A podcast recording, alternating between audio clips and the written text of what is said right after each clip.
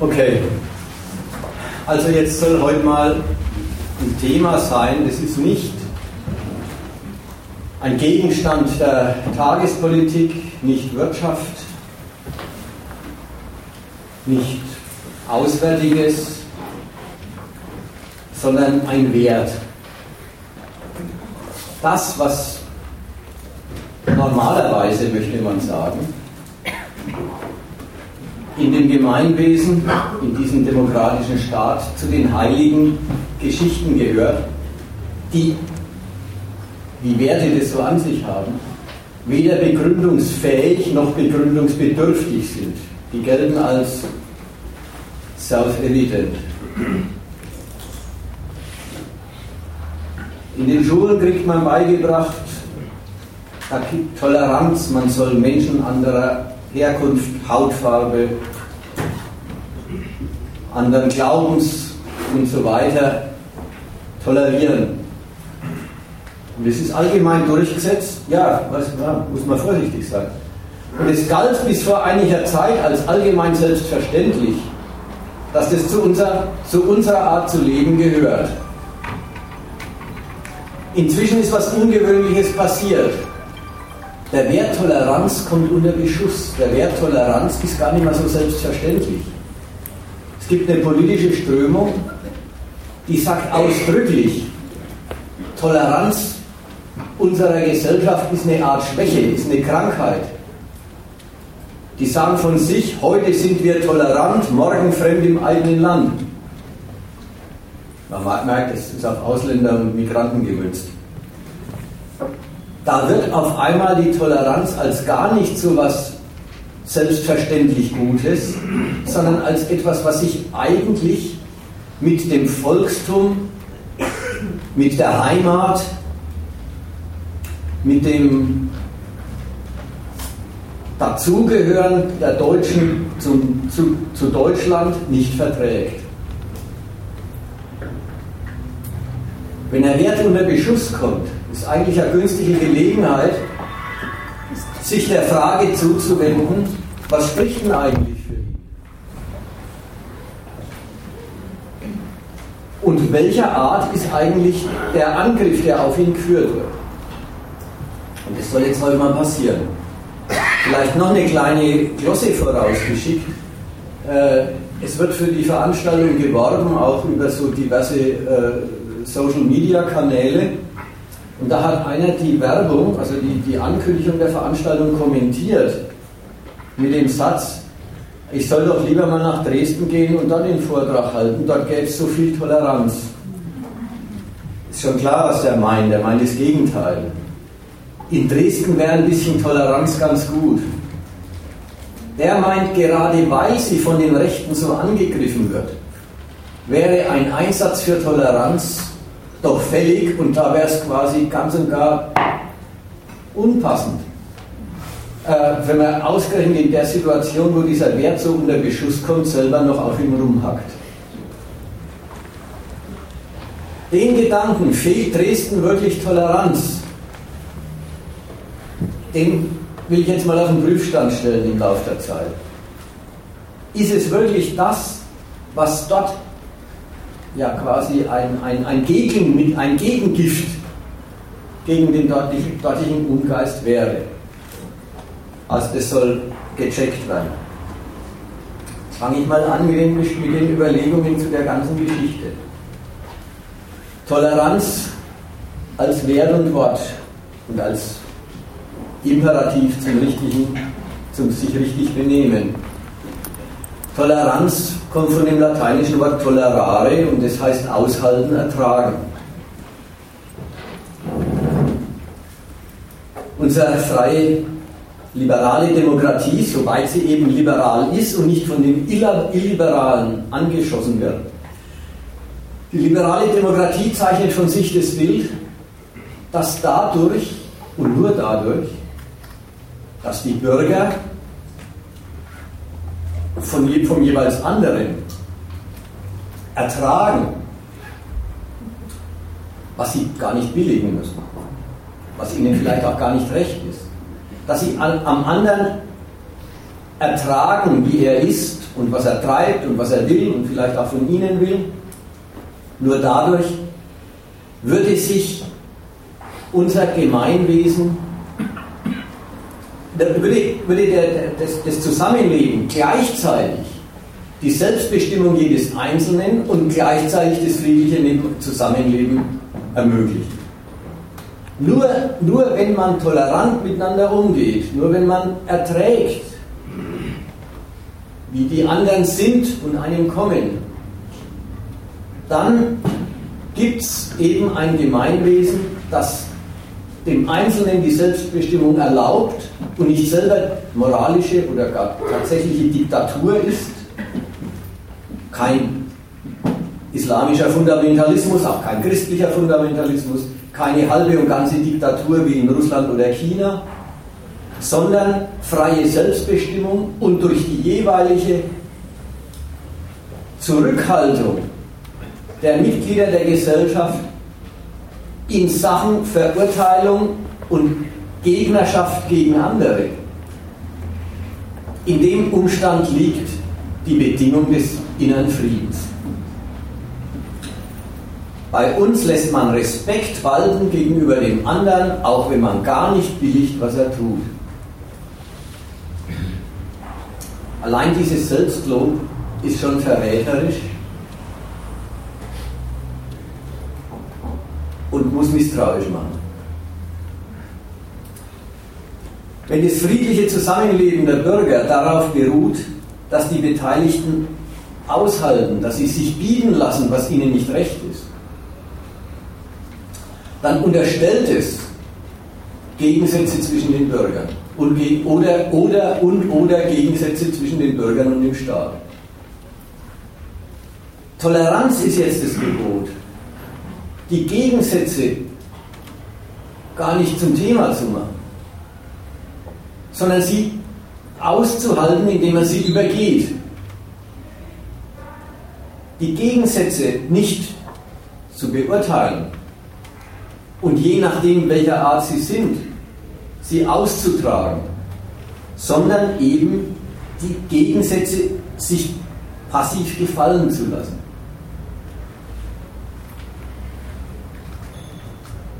Für die aktive Seite ist das Gebot der Toleranz.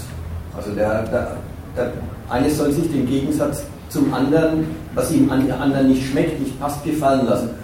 Für die, für die aktive Seite ist es das Gebot der Unterlassung von Verbieten, Zuschlagen,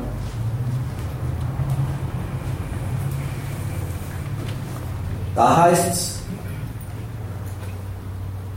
lass den anderen machen und verzichte auf das, was dir offensichtlich immer nahe liegt. nämlich dagegen vorzugehen. Allein, allein ohne nähere Betrachtung dessen, wie es wirklich zugeht, allein das Gebot selber verrät ja, dass es sich selber als sowas wie das Gegengift gegen die immer drohende Gewalt versteht. Es ist ein Ideal, das zu gewaltsamen Zuständen gehört zu Zuständen, die offensichtlich ganz andere Inhalte haben, als jeder ist halt der er ist und lebt neben dem anderen her. Das wird umso deutlicher noch. Also Zustände, die einen ganz anderen Inhalt haben als beliebiges Nebeneinander herleben.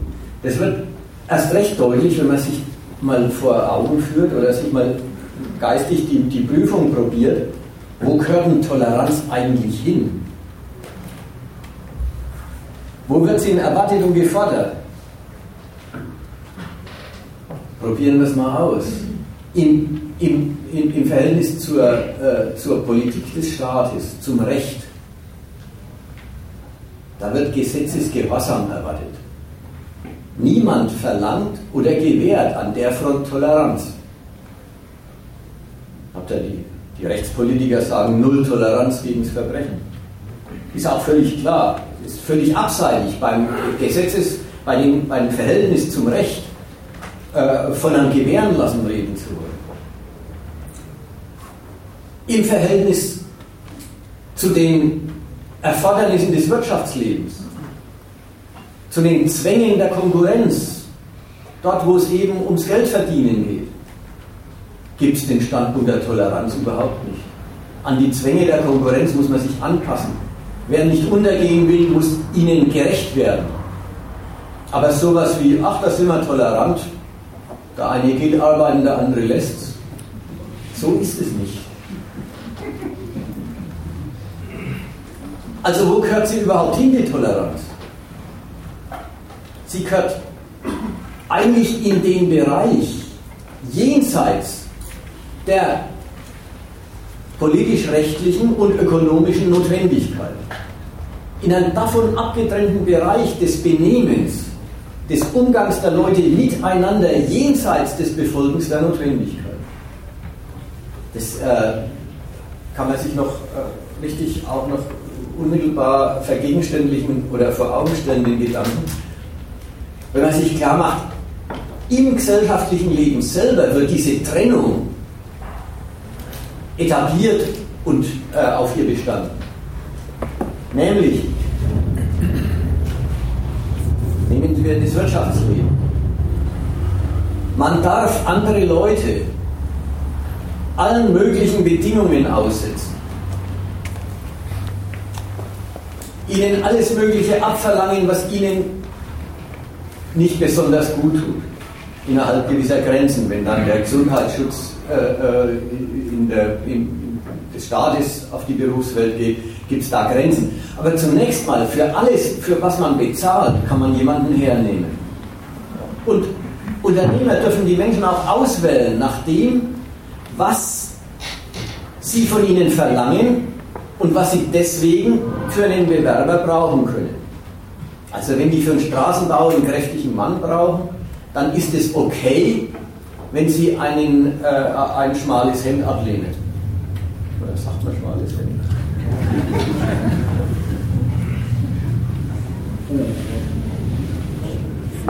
Aber diskriminieren darf man bei der, darf man bei der Auswahl von Bewerber, Bewerbern nicht. Also auswählen nach Eignung jederzeit, aber Rasse, Geschlecht, Herkunft, Glaube, vielleicht sogar politische Gesinnung, sexuelle Orientierung.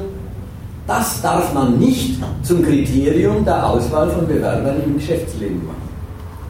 Also jenseits der, der, der funktionalen Unterordnung unter die Erfordernisse, für die man halt äh, angestellt und bezahlt wird, jenseits der funktionalen Unterordnung ist Respekt für die Individualität geboten.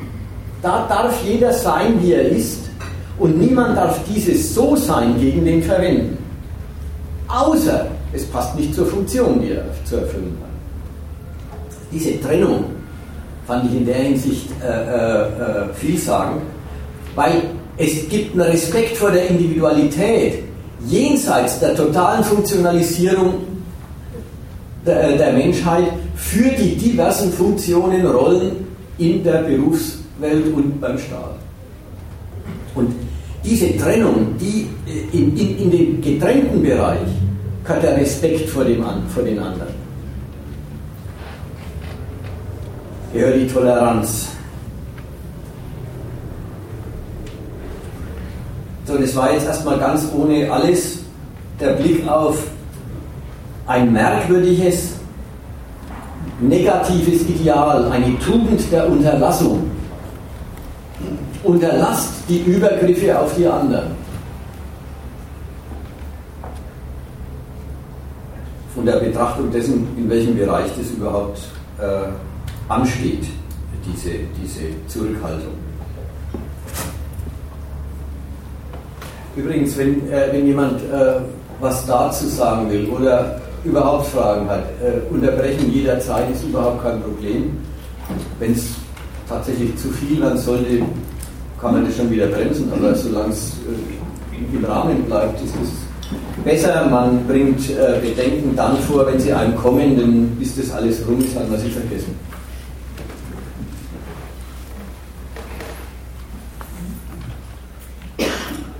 Natürlich mal als erstes, und das ist jetzt dann der zweite Punkt nach dieser ganz abstrakten Betrachtung dieser negativen Tugend.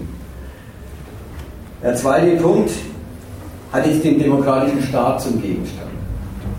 Denn ehe wir auf die Toleranz der Bürger untereinander zu sprechen kommen, die von ihnen verlangt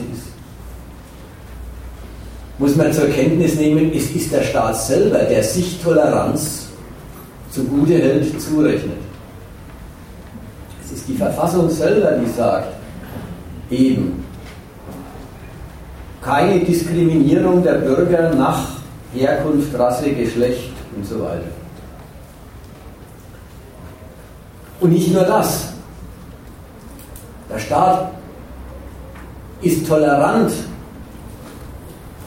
darüber hinaus in Bezug auf die moralische, das moralische Betragen der Bürger, solange sich im Rahmen des Rechts bewegt.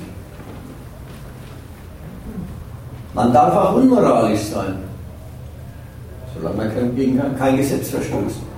Die private Lebensführung, die sexuelle Orientierung und sogar kritische Gedanken über den Staat selber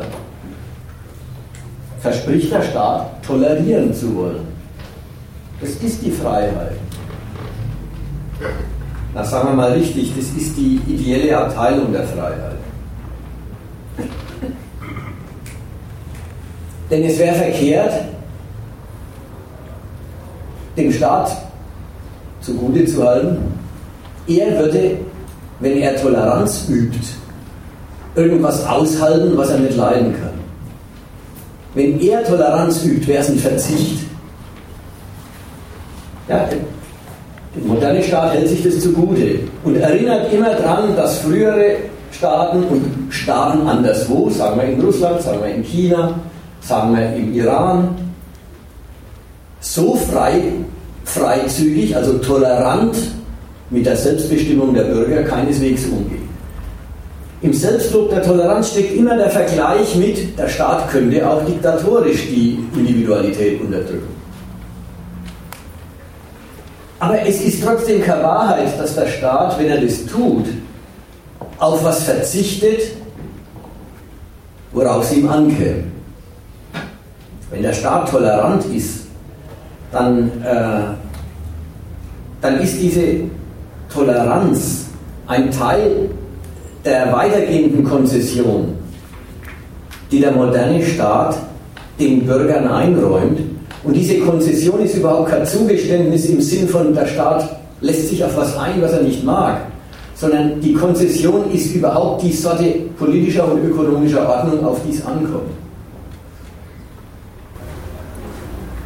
Kleinigkeit. Äh, ich war etwas irritiert, weil du sagst, der Staat ist tolerant gegenüber Herkunft. Das finde ich äh, missverständlich. Also, weil die erste Setzung heißt doch, äh, alles, was ich gewähre, von mir aus tolerant, alles, was ich gewähre, gilt für die Bürger, die, die das deutsche, als deutsche Staatsbürger anerkannt sind weiß ich. Und dann sagt der Steinmeier, und da gibt es keine Staatsbürger erster und zweiter Klasse, also was er heute oder gestern verzapft hat. Aber ansonsten ist doch erstmal die Grundlage diese Sortierung äh, nach In- und Ausländer. Also hast du garantiert auch äh, nicht so gemeint, aber und zum Beispiel beim, beim, beim Wehrdienst und so weiter wird es ja nochmal äh, ganz deutlich. Ja, es ist, äh, ich bin jetzt nicht ganz sicher, aber ich habe jetzt, wenn ich das jetzt diese Reihung da so aufzähle, ne, das bildet mir ein, ich habe einfach irgendwie einen Verfassungsparagraphen aufgesagt. Und da kommt Herkunft einfach vor. Gemeint ist, gemeint ist natürlich diejenigen, die überhaupt berechtigt sind, im Land sich aufzuhalten. Also er diskriminiert die Bayern nicht, obwohl das die Frage ist, ob das in Ordnung ist. Zum Beispiel. Zum Beispiel. Ja, oder er diskriminiert die, äh, die Eingewanderten, die als äh, die eingebürgert sind oder bloß irgendwie einen rechtlichen, dauerhaften Aufnahmesta äh, Aufenthaltsstatus haben. Die, da gehört auch hin, die, die diskriminiert er nicht, da unterscheidet er auch nicht. Natürlich erstmal, ob überhaupt und dann welcher Sonneaufnahme, äh, Aufenthaltsstatus da gewährt wird. Äh, das ist, da merkt man wieder, das fällt dann, da, da, da merkt man wieder die, die Toleranz, das ist völlig die Entscheidung, wo ist sie überhaupt anwendbar. Ja, genau, das wollte ich sagen. Also da gibt es auch beim Staat eine Sphäre, wo ja. völlig klar ist, wo da Toleranz nicht gilt. Genau, genau. Da ist sie gar nicht anwendbar, weil da ist erstmal das Staatsbürgerrecht fällig. Und erst wenn die, die, die Aufnahme in die Staatsbürgerschaft oder eben der dauerhafte Aufnahmestatus existiert, dann greift das Gebot des Nichtdiskriminierens. Vorher nicht.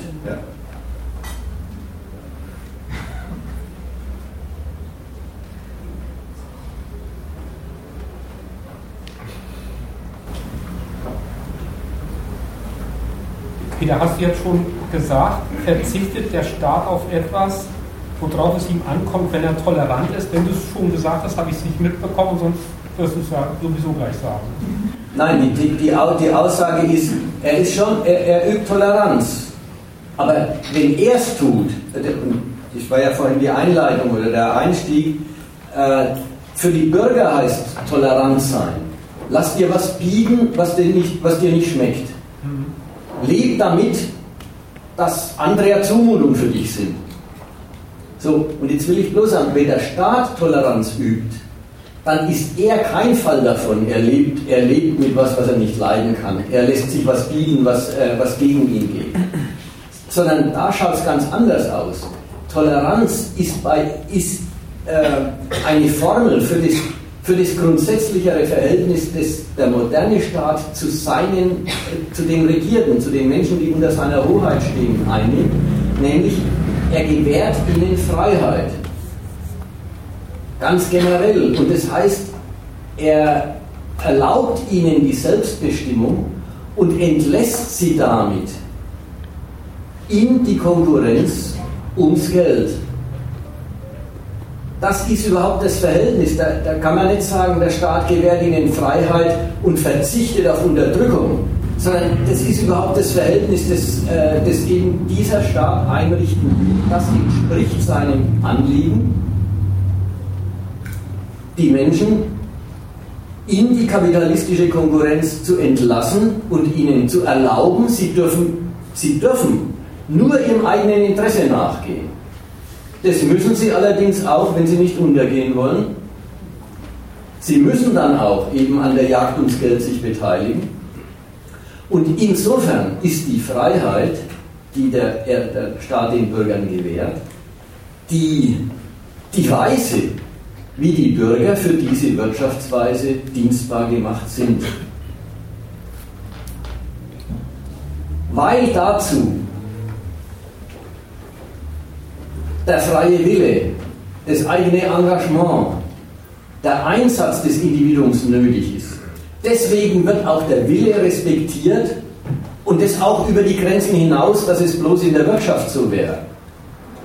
Ganz generell wird die Selbstbestimmung respektiert, weil es die Weise ist, wie die Menschen in der bürgerlichen Gesellschaft sich einordnen und sich nützlich machen.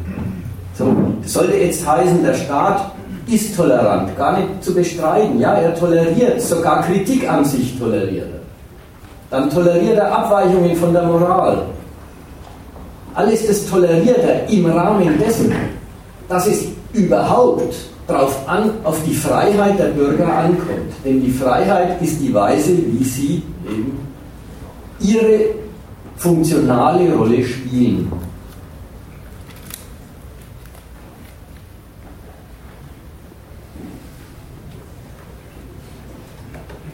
Das, dass der Staat auf was verzichten würde. Das gilt immer rückblickend, historisch für die Phasen, wo das eingeführt worden ist. Also, schon der gute König in Frankreich, Henri IV, hat, da kommt das Wort auch her, das Toleranzedikt von Nantes eingeführt seinerzeit. Und damit den Religionskrieg zwischen den Hugenotten und der katholischen Kirche in Frankreich beendet. Der Staat, der den Übergang macht von die Bürger sind deswegen loyale Staatsbürger, weil sie demselben Glauben huldigen wie die Obrigkeit. Der Staat muss erst lernen, dass es darauf gar nicht ankommt. Damals war es vielleicht wirklich ein Verzicht. Und die Lektion, Franzose zu sein, ist wichtiger als Hugenotte oder Katholik zu sein. Aber wenn es mal eingeführt ist, dann verzichtet der Staat auf nichts mehr, sondern dann kommt er dem modernen bürgerlichen Verhältnis einfach näher. Das Ganze kann man jetzt auf die Pressefreiheit beziehen, die meinetwegen äh, im 19. Jahrhundert in Deutschland eingeführt worden ist, unter dem Kaiser. Und so weiter. Wie sie es los, wie sie angefangen haben damit, haben sie auf was verzichtet, was sie vorher für unverzichtbar galten. Aber wenn es eingeführt ist mal, dann stellt sich heraus, das ist über die, überhaupt die Weise, wie die Bürger sich frei zu den Rollen, die sie spielen müssen, stellen. Ich habe ja. eine grundsätzliche Schwierigkeit, die diskutiert man dann vielleicht lieber am Schluss, weil das zu breit vielleicht wird. Also ich habe Schwierigkeiten, in einen Topf zu werfen, die Gewährung von Freiheit, zu der der Staat ja so wie er sie gewährt, ausdrücklich festlegt, dass das die Freiheit ist, sein Eigentum für seinen Nutzen zu nutzen. Die Freiheit ist die, auch die Pflicht dazu.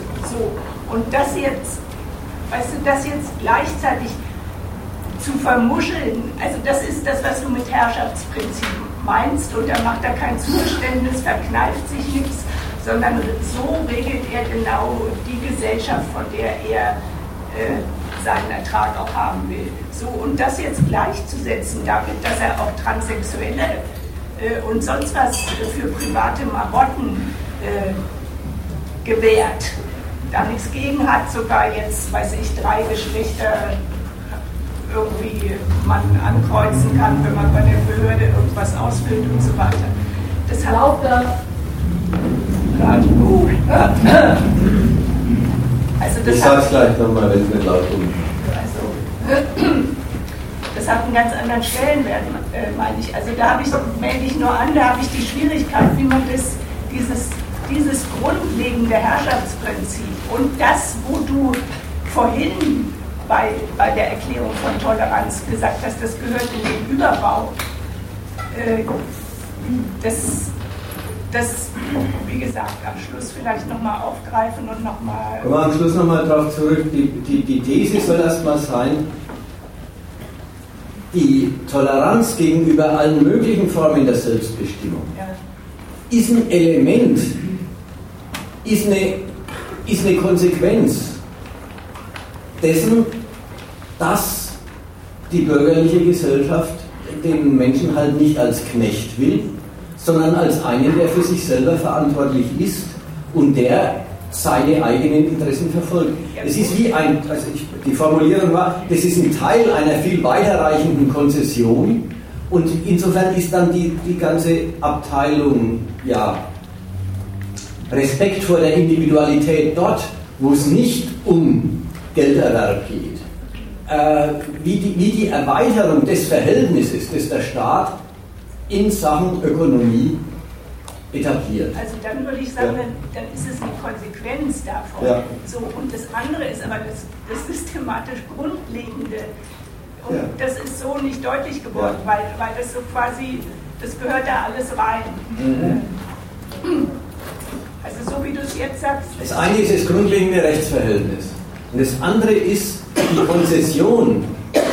Ihr seid euer eigener Herr. Und äh, äh die Gewalt regelt bloß, was nötig ist.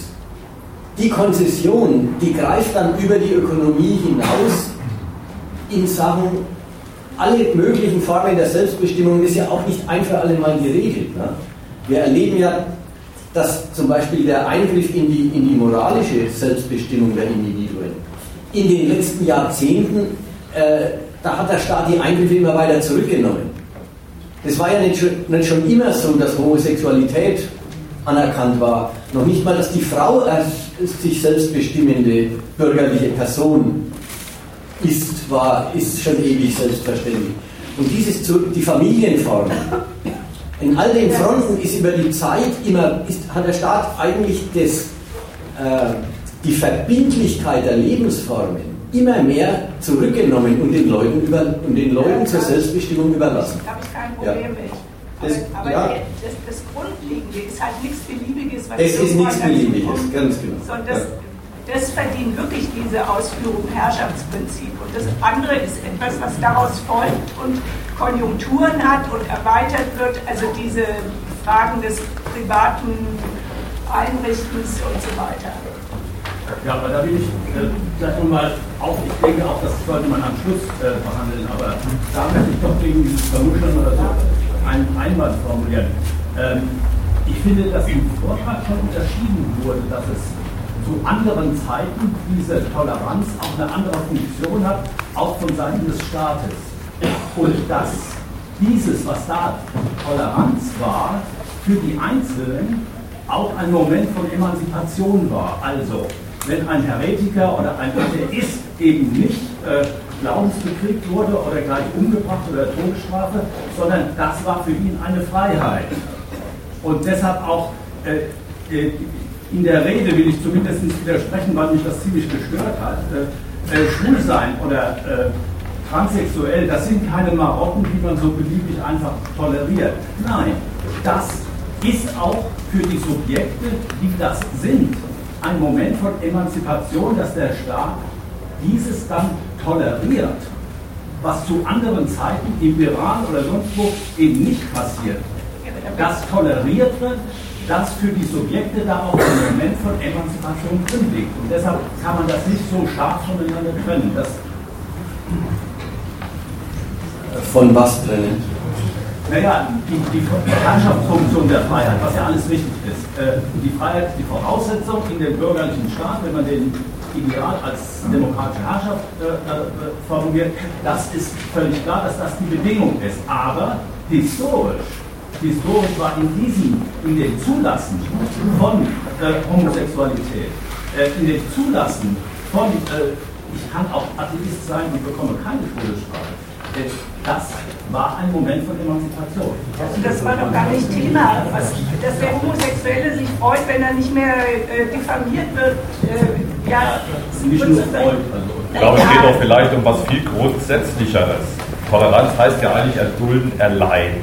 Was du letztendlich historisch dann zitiert hast, also sozusagen ein Gott, ein König, eine Kirche oder ein Glaube, ist natürlich ein Zwangssystem. Und das wurde natürlich aufgehoben um letztendlich friedensstiftend zu wirken, weil sich anders diese großen Konflikte nicht mehr bewältigen ließen. Wenn du natürlich sagst, okay, das ist natürlich auch ein Konstrukt für die bürgerliche Gesellschaft, die führt dann zum Kapitalismus, zur Konkurrenz und so weiter. Was ist denn dann dein Gegenvorschlag und endet das dann denn wieder im Umkehrschluss in einem Zwangssystem oder wie sieht das aus? Ja? Nein, ich mache jetzt keinen Gegenvorschlag. Das stimmt ja äh, sozusagen systematisch, dass die Freiheit in der bürgerlichen Gesellschaft diese Funktion hat. Aber äh, es ist nicht bloß eine Marginalie, das habe ich am meisten gestört. Äh, äh, es ist nicht bloß eine Marginalie, dass für Subjekte es auch eine Freilassung dergestalt gibt, wenn die, und, und, das kann sehr substanziell sein, äh, äh, wenn die eine, äh, eine Minderheit sind und dann sozusagen eine Freiheit, aber vielleicht kriegt man das an den, an den Pegida-Problem auch nochmal, äh, äh, dieses Moment äh, der Emanzipation, dass das natürlich auch in der Freiheit wird. Also, wenn ich jetzt den, das Argument hier richtig verstehe, was eigentlich äh, der Widerspruch oder der Einspruch gegen ähm, Marginalie oder äh, Faxen oder so. äh, ja, lassen wir es erstmal gelten im Sinn von, die bürgerliche Gesellschaft hat überhaupt erst über die Zeit gelernt, also auch die, die Seite von oben, also die, die politische Herrschaft hat erst über die Zeit gelernt, was es überhaupt, was es alles braucht, in Ordnung zu halten und was es auch nicht braucht. Gut, und von, für die Seite der Bürger heißt es, jenseits der Notwendigkeiten äh, des, äh, des ökonomischen Überlebens und jenseits des Gesetzesgehorsams stellt sich dieser, diese, diese Liberalität des Staats natürlich als Befreiung zu allen möglichen Elementen der Gestaltung der Privatsphäre raus. Also das ist unbestritten. Äh, mit dem Argument hier kann ich jetzt erstmal noch weniger anfangen. Äh, vielleicht kommen wir da mit dem beliebten Argument, was ist die Alternative zur Toleranz, äh, am Schluss nochmal oder später nochmal drauf zurück. Ich möchte jetzt, das möchte ich jetzt nicht als erst äh, jetzt, jetzt schon machen. Ähm, ansonsten. Ähm, die Pointe geklaut. Bitte? Wird die Pointe geklaut? Nein, überhaupt nicht. Es ist auch gar nicht die Pointe, ganz im Gegenteil. Es ist eine Frage, die ich eigentlich äh, immer zurückweisen möchte. Jetzt möchte ich mal über einen weiteren Punkt sprechen, wenn es recht ist. Ein fundamentaler Kernbestand der staatlichen Toleranz gegenüber den Bürgern ist, die Toler ist das Tolerieren von Kritik und abweichender Meinung. Ja? Der Staat genehmigt, dass die Bürger sich ihre eigenen Gedanken machen und die Gedanken dürfen, dürfen sogar kritisch gegen die Staatsführung oder gegen die Weise, wie das Gemeinwesen eingerichtet ist, äh, ausfallen. Das Erste, was mir zu sowas auffällt, ist, der Staat genehmigt da was, was er überhaupt nicht verbieten kann. Er gibt sich großzügig und sagt, ich erlaube, ja was, dass die Leute sich ihre Gedanken machen. Das machen sie in der schlimmsten Diktatur. Das deutsche Liedgut kennt der Lied, das ist nicht, äh, das ist, ist, ist, äh, stammt aus vor der Zeit von der Meinungsfreiheit. Ja, die Gedanken sind frei, er kann sie erraten, sie fliegen vorbei wie nächtliche Schatten. Kein Mensch kann sie wissen, kein Jäger erschießen. Äh, das, das, erinnert daran, ja, dazu braucht es gar keine politische Meinungsfreiheit, dass die Menschen sich ihre Gedanken machen. Trotzdem ist es nicht gleich nichts. Der Staat, äh, wenn er sich auf Meinungsfreiheit verpflichtet, verpflichtet er sich darauf, gegen die Äußerung, gegen die Publikation abweichender Meinungen nicht äh, äh, bestrafend vorzugehen.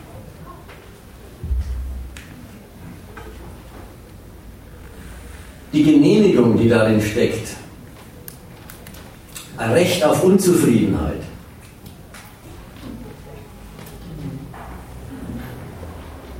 ist was Eigentümliches. Und jetzt kommen aber wirklich schwierige Übergänge. Denn mit, den, mit der Genehmigung des Rechts auf abweichende Gedanken hält sich die Obrigkeit keineswegs aus der Sphäre des Denkens raus. Um es nochmal anders zu sagen. Mit der Bekanntmachung, ich halte mich aus der Sphäre des Denkens raus, hält sie sich keineswegs aus dieser Sphäre raus. Die Bereitschaft, kritische Gedanken zuzulassen, ist selber der Einstieg in die politische, in die rechtliche Definition, was da erlaubt ist und wo die Grenzen davon sind. Formell ist die Grenze erstmal die, du darfst deine Meinung haben, wie du willst, aber die Meinung muss Meinung bleiben. Das kritische Denken wird auf, die, auf den theoretischen Charakter festgelegt und die Praxis, die jeder kritische Gedanke irgendwo fordert, wird zugleich ausgeschlossen.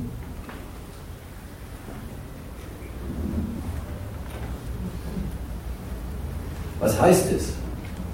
Jeder darf seine kritischen Gedanken haben, aber Geltung dürfen sie nicht beanspruchen, jedenfalls nicht mehr als jeder kritische Gedanke eines anderen, der ganz anders ist. Rechtlich gesehen wird der Gedanke auf etwas festgelegt, was bloß subjektive Geltung hat. Und das ist eigentlich eine Zumutung gegen den Gedanken, denn jeder Gedanke meint und will auf irgendwas Objektivs raus. Er will sagen, meinetwegen, äh, diese Straße gehört nicht hier gebaut, weil das ist schlecht für die ganze Stadt. Ja, stimmt's oder stimmt's nicht, wäre doch die Frage. Aber zu sagen, ja, das ist deine Meinung, andere haben andere, ist die Anerkennung und Nicht-Anerkennung des Gedankens gleichzeitig. Und die Verbannung des Gedankens dahin, dass er eine bloße Möglichkeit ist.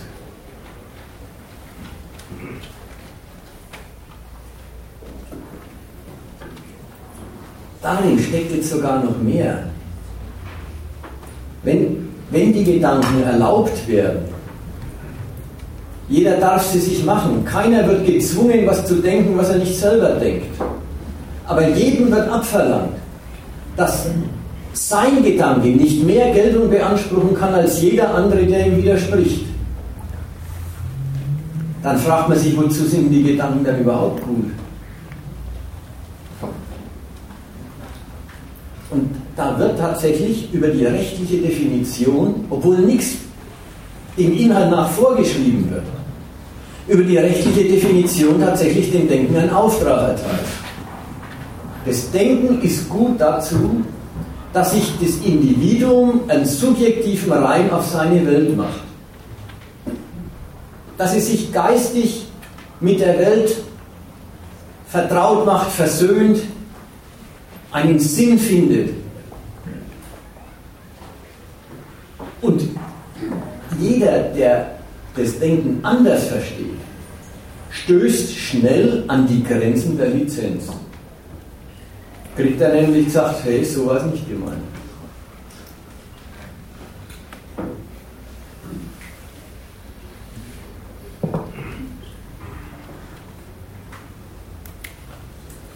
Jetzt habe ich einen Gedanken übersprungen gehabt, den ich vorhin sagen wollte. Wenn der Staat das freie Denken erlaubt,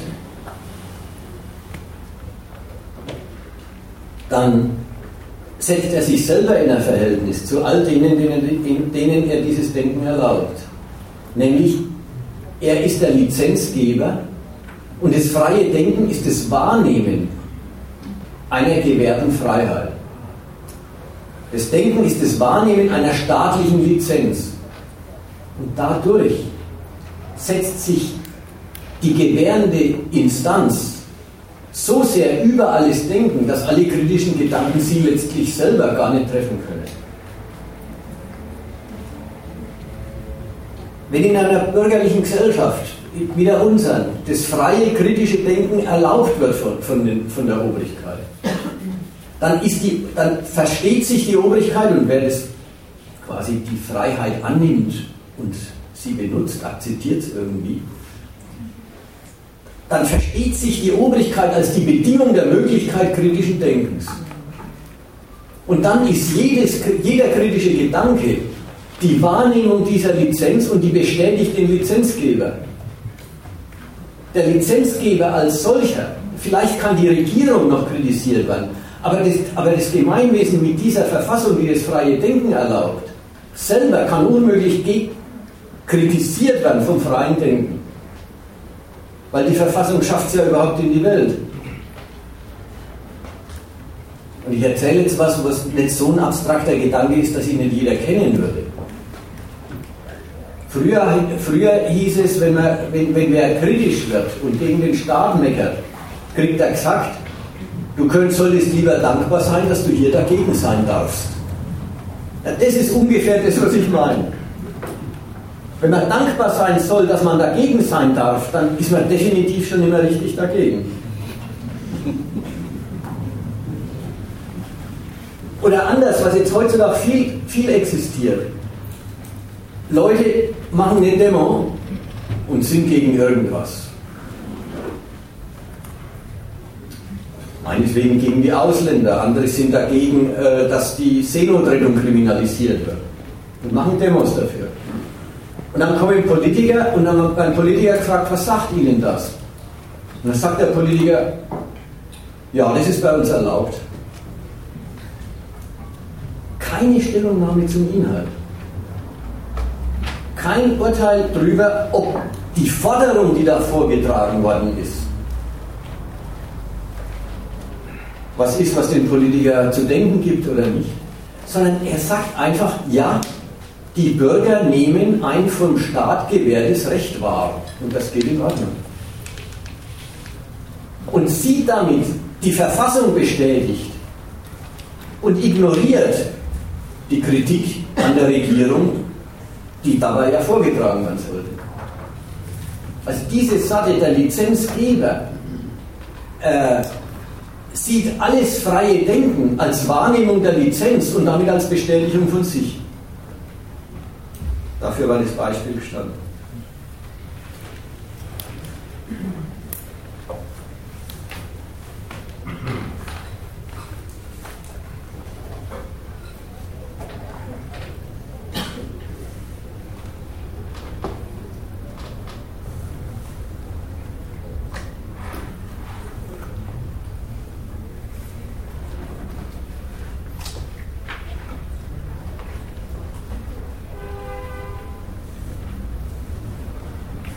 Also mit der, mit der Meinungsfreiheit hat es schwer was, äh, ist es, ist es eine schwere, äh, äh, irre Geschichte. Die Freisetzung des Denkens, die staatliche Erlaubnis, die nicht vorschreibt, was du zu denken hast, schreibt durch den Erlaubnischarakter erstmal die Grenze der Freiheit fest und durch die Grenze der Freiheit tatsächlich einen Auftrag ans Denken.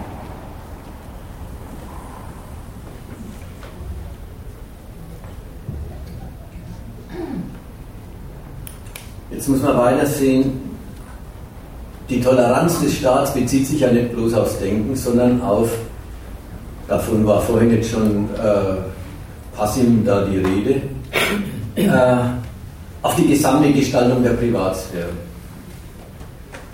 auf die Ausprägung der individuellen Moral, auf die sexuelle Orientierung, auf den Lebensstil, auf die Familienformen, die die äh, Menschen praktizieren.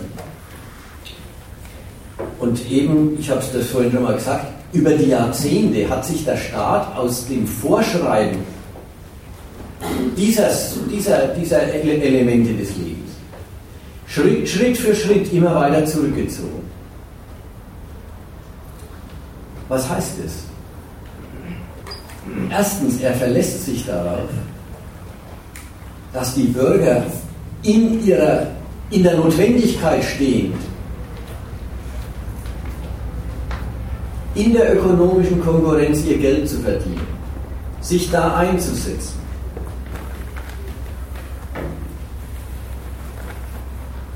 Diesen, um, diesen Lebensumständen ein für sie befriedigendes Leben abzugewinnen, dass sie in diesem Bemühen schon ganz automatisch auf den richtigen Trip kommen, sich die richtigen Gedanken machen. Gedanken nämlich, in denen eben die ökonomische Funktionalisierung des Menschen von ihm aus als Mittel für seine Privatsphäre gedacht wird und die Privatsphäre als der, und was man dann alles dort alles darf, als der Lohn für die Unterordnung in der materiellen, in der materiellen Hinsicht. Und da verlässt er sich darauf, dass die das von selber hinkriegen und darüber kommt was raus. Nämlich, je weiter sich die Regierungs- oder die Gesetzgeber aus diesem Sektor zurückziehen, desto mehr unterschreiben sie, dass es viel wichtiger ist, dass die Bürger frei durch eigene Wahl, durch eigenes sich entscheiden dazu, ihr Arrangement mit den Verhältnissen finden als die besondere Art und Weise, wie sie sich arrangieren. Es ist eine, es ist eine fortschreitende Entdeckung dessen, dass auch wer sexuell ganz ungewöhnlich ist, ein braver Angestellter und Steuerzahler sein kann. Dass die Moral in, in Privatangelegenheiten nicht nicht unbedingt Bedingung dafür ist, dass der Mensch die Rolle, die er in der Gesellschaft spielen muss, eventuell nicht gut ausführt. Bezogen auf die Familie hat er das flankiert äh, mit einem modifizierten äh, Familienrecht. Das, also da hat er sich nicht ganz drauf verlassen, dass die Leute, wenn sie mehr Freiheit haben äh, in Sachen, weiß ich, äh, Partnerschaft zwischen Gleichgeschlechtlichen und so weiter, dass äh, dann auch die Anforderungen, die er an diese Institution stellt, erfüllt werden. Aber diese Freiheit hat er dann gegeben. Ich wollte es nur ergänzen mit einer modifizierten Gesetzgebung. Das ist halt, hat einen anderen Stellenwert, was da Familie heißt. Das, was, die, was der Staat von der Sphäre will, stellt, er, äh, stellt er durchs Recht sicher. Und da gibt es dann auch keine Toleranz. Also wenn Männer Kinder zeugen, dann brauchen sie die Frau nicht heiraten, aber für die Kinder bezahlt muss werden. Und ähnliches. Ja? Das ist was, was, was eben objektiv von der Sphäre gewollt wird. Die Funktion, die man ihr abverlangt, die muss gebracht werden, das ist klar. Aber dann ist es den Individuen freigestellt, ihren eigenen Weg da drin zu finden. Und der Hammer ist, den eigenen Weg finden, ist die zuverlässigste Weise der Einordnung. Jedenfalls verlässt sich da die liberale Demokratie drauf. Wenn Sie selber Ihr Arrangement wählen und in dem Bereich, in dem es eben gar nicht darauf ankommt, wie rum man aktiv ist und praktisch wie man sich den Sinn für seine tatsächliche Unterordnung unter die wirklichen Notwendigkeiten zurechtlegt. In dem Bereich äh, hat der Staat wirklich über die Jahrzehnte immer mehr Selbstbestimmung zugelassen.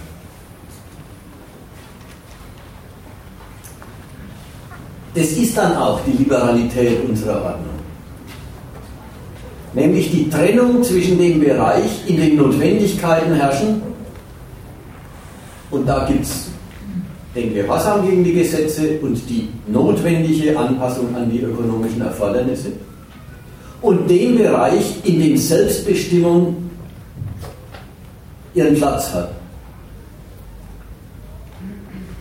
Liberal ist der moderne Staat darin, dass er den Leuten nicht Jubel und, und äh, äh, Dankbarkeit verordnet, die ja sowieso verlogen wären, sondern, das ist ja auch eine Eigentümlichkeit, dass er ihnen ihre Unzufriedenheit lässt. Ja, das sind ja auch keine schönen Verhältnisse, in denen man die Freiheit hat, unzufrieden zu sein. Und in denen die Obrigkeit dem Individuum praktisch und, seine, und der Privatsphäre äh, die Aufgabe aufhalst, mit der Unzufriedenheit, die der andere Lebensbereich ja doch immer wieder produziert, irgendwie fertig zu werden.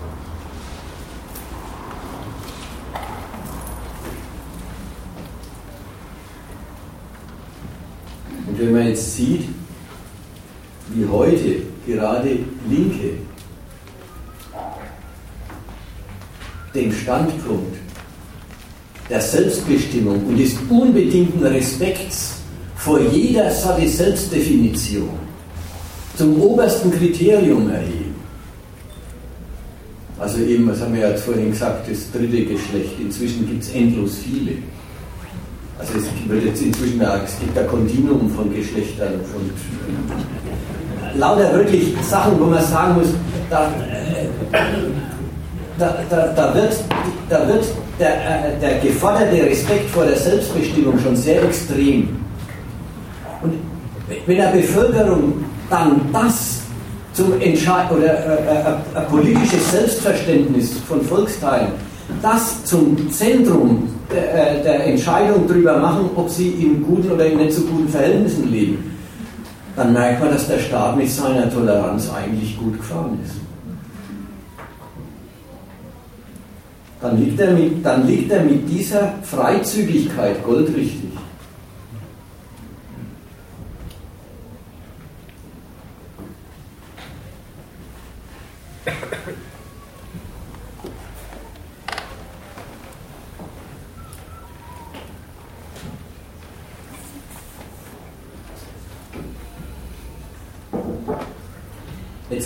Dritte Punkt, nämlich die Toleranz.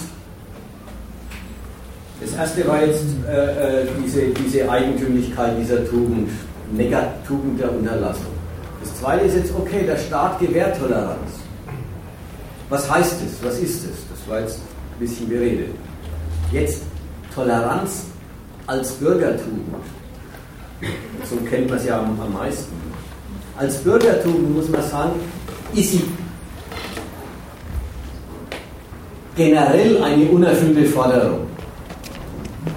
Als eine ewig unerfüllte Tugend, unverwirklichte Tugend. Mit anderen Worten, kein Mensch ist tolerant von sich aus. Es ist dann auch ein Beitrag zu dem äh, Fake, den Dresden an Toleranz, aber das kann man ja erst am Schluss dann nochmal aufgreifen. Erstmal Toleranz als Forderung an die Bürger.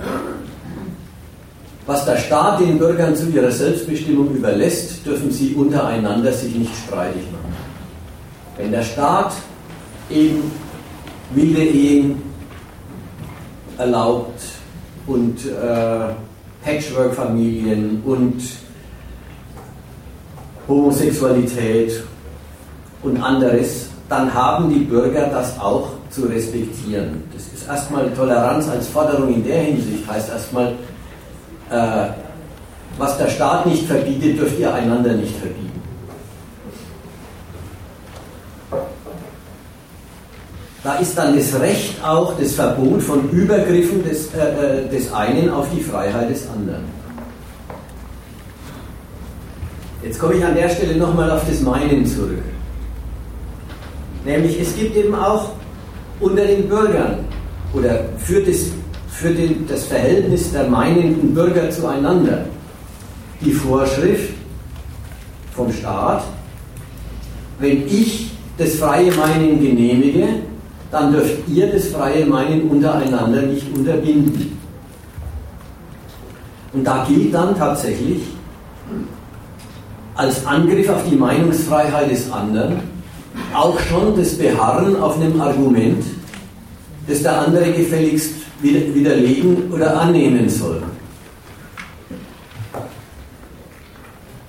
Das Bestehen auf der Objektivität des Gedankens wird selber als Übergriff aufgefasst, genauso wie auf der anderen Seite die Meinung als ein Privatbesitz, den man, den man dem anderen nicht wegnehmen darf. Dieser Respekt braucht wie immer als geforderter Respekt das Recht und dass man das Recht, dass der mit Recht geschützt werden muss, die Meinungsfreiheit mit dem Recht geschützt werden muss, die Meinungsfreiheit der Bürger voreinander, zeugt davon, dass von sich aus hier keiner tolerant ist. Und jetzt kommt das, was mir wichtig ist. Und das noch nicht mal deswegen, weil Toleranz auf dem Feld des Denkens wirklich eine riesige Dummheit ist. Das ist sie nämlich.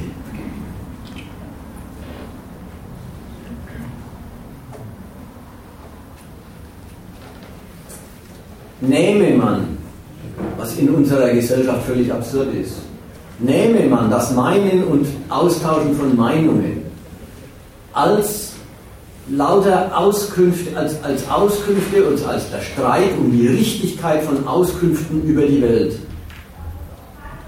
dann wäre Respekt vor der Meinung des anderen, dem anderen seine Meinung lassen, das Allerfalscheste, was man machen kann. Finde ich raus, dass die Meinung des anderen besser ist, dass er die Sache besser trifft, dann übernehme ich doch gern die fremde Meinung, weil dann weiß ich es ja selber besser. Und der andere tut gut dran, meinen Einspruch, wenn ich einen Einspruch habe, meinen Einspruch zu prüfen anzunehmen oder zu verwerfen und mir zu sagen, warum der Einspruch unpassend ist. Sodass man dann sich darüber auseinandersetzen kann, ob er denn unpassend ist oder nicht. Aber niemand wird wo und solange er interessiert ist an einer Sachfrage, den Standpunkt einnehmen, gut, es ist deine Meinung, ich habe meine, du hast deine. Letzteres ist eigentlich die Verweigerung der Debatte. Ich habe meine Meinung, du hast deine. Das ist wie Ende der Debatte. Das ist, äh, das ist ein Argument, das bloß zur argumentfreien Zurückweisung von Argumenten taugt und eigentlich als Argument jeden Dialog ad absurdum führt. Ja, was braucht man sich überhaupt auseinandersetzen, wenn jeder sowieso seine Meinung hat und äh, über diesen Besitz nicht verhandeln lässt?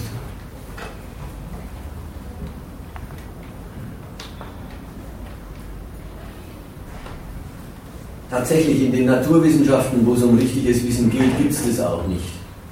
Und lustig, solange Gesprächspartner an dem Thema interessiert sind, das sie jetzt mal aufgemacht haben, sagt auch da unter denen niemand, das ist deine Meinung. Das sagt man nur, wenn man aussteigen will aus der Unterhaltung.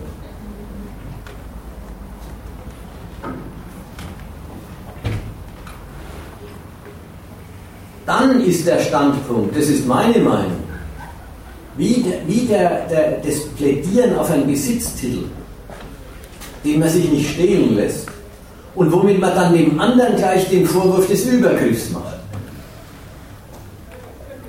Der Übergriff, der andere, mindestens ist der andere arrogant. Er tritt an mit dem Glauben, er wäre klüger als sein Gesprächspartner. Oft geht es alles noch viel weiter und der andere ist, oder quasi das Beharren auf dem Argument ist die Vorstufe einer Unterdrückung ist die Vorstufe zur Gewalt, die man sich nicht bieten lassen braucht. Wir kennen das. Das Toleranzgebot ist eine Waffe gegen uns in allen Debatten immer wieder gewesen, an den Unis und außerhalb. Eben weil wir mit Argumenten an andere rantreten und sagen wollen, siehst doch mal, überleg doch mal, ob du es nicht so sehen willst, wie ich dir das vortrage. Und tatsächlich, das Toleranzgebot ist eine Waffe gegen das Argumentieren. Aber man darf nicht glauben, dass es das Toleranzgebot wegen uns oder Leuten wie uns gäbe. Ja, ganz wichtiger Punkt. Es ist eine Waffe gegen uns. Aber wegen uns haben sie das nicht erfunden. Das Toleranzgebot richtet sich auf einen öffentlichen Diskurs der folgt ganz anderen Regeln als der Suche nach Objektivität im Denken. Und auf den Diskurs ist das Toleranzgebot gemünzt. Dass es Leute wie uns ins Abseits stellt, äh, ist, das ist ein Nebeneffekt, zu dem greift man, wenn, wenn man halt gerade mal mit einem von uns konfrontiert ist. Aber wo passiert es schon in dieser Gesellschaft?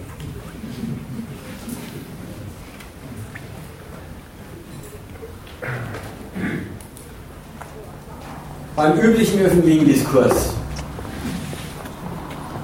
bei dem Austausch von Auffassungen zwischen den Bürgern, geht es nicht ums Begreifen einer Sache, nicht ums Was und Warum, sondern es geht generell darum, um, um Fragen der Art, wie gehört sich gedacht, gehandelt, sich gekleidet,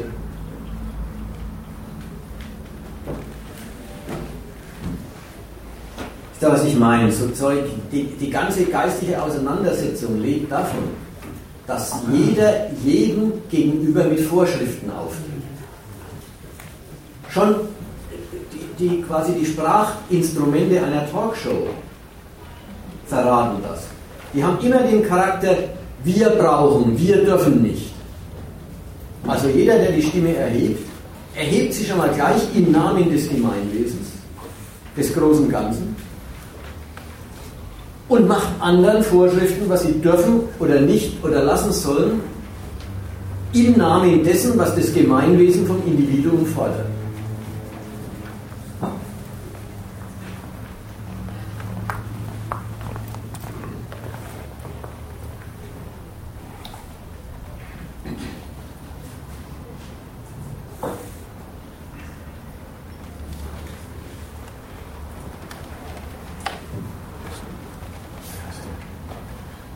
Dieser öffentliche Diskurs ist ein einziges Moralisieren. Beständig tritt man dem anderen, den anderen gegenüber mit Maßstäben, denen er zu gehorchen hat, mit Aufträgen, die er anzunehmen hat. Und jeder, das geht dann auch wirklich aus der Talkshow raus, und die, die Bürger untereinander, die in einer Straße wohnen, man beäugt sich ständig, findet der andere putzt die Straße nie oder viel zu viel.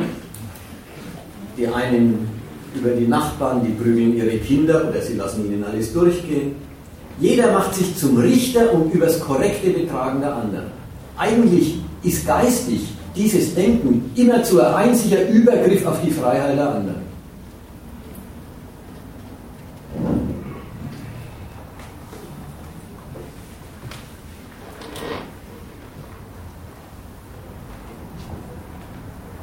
Und ausgerechnet in der Privatsphäre, die der Staat da zur Selbstbestimmung freigegeben hat, also wie, wie lebst du in der Familie und so weiter und so weiter, ausgerechnet in der Privatsphäre oder auch da und da erst recht, beäugen sich die Bürger, äh, äh beäugen die Bürger einander superkritisch, ob der andere sich daneben benimmt.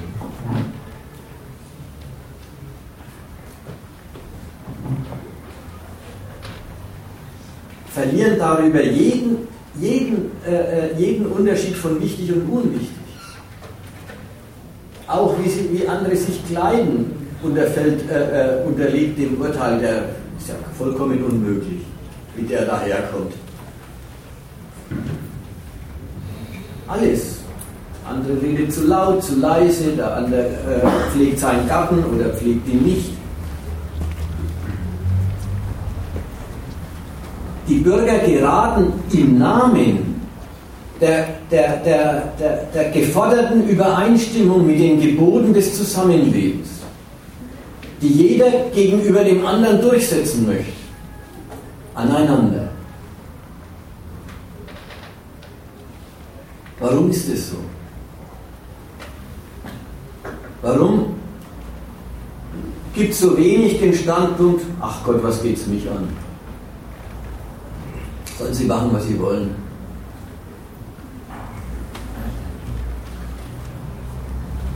Den gibt es deswegen so wenig. Oder den Menschen kommt es deswegen so sehr an auf dieses Beurteilen und Bewerten des Betragens anderer. Weil das die Weise ist, wie sie die Gegensätze, in die sie gestellt sind, konstruktiv verarbeiten, nämlich im Sinn eines verletzten Ideals einer verpflichtenden Gemeinschaft. Das ist, wirklich, das ist wirklich der Kern von dem ganzen Moralisieren. Jeder denkt, der andere hätte Pflichten gegenüber der Gemeinschaft und man selber wäre der Vertreter dieser Pflichten. Und die verlangt man dem anderen ab. Wichtige und Unwichtige die sind, werden äh, ziemlich gleich behandelt.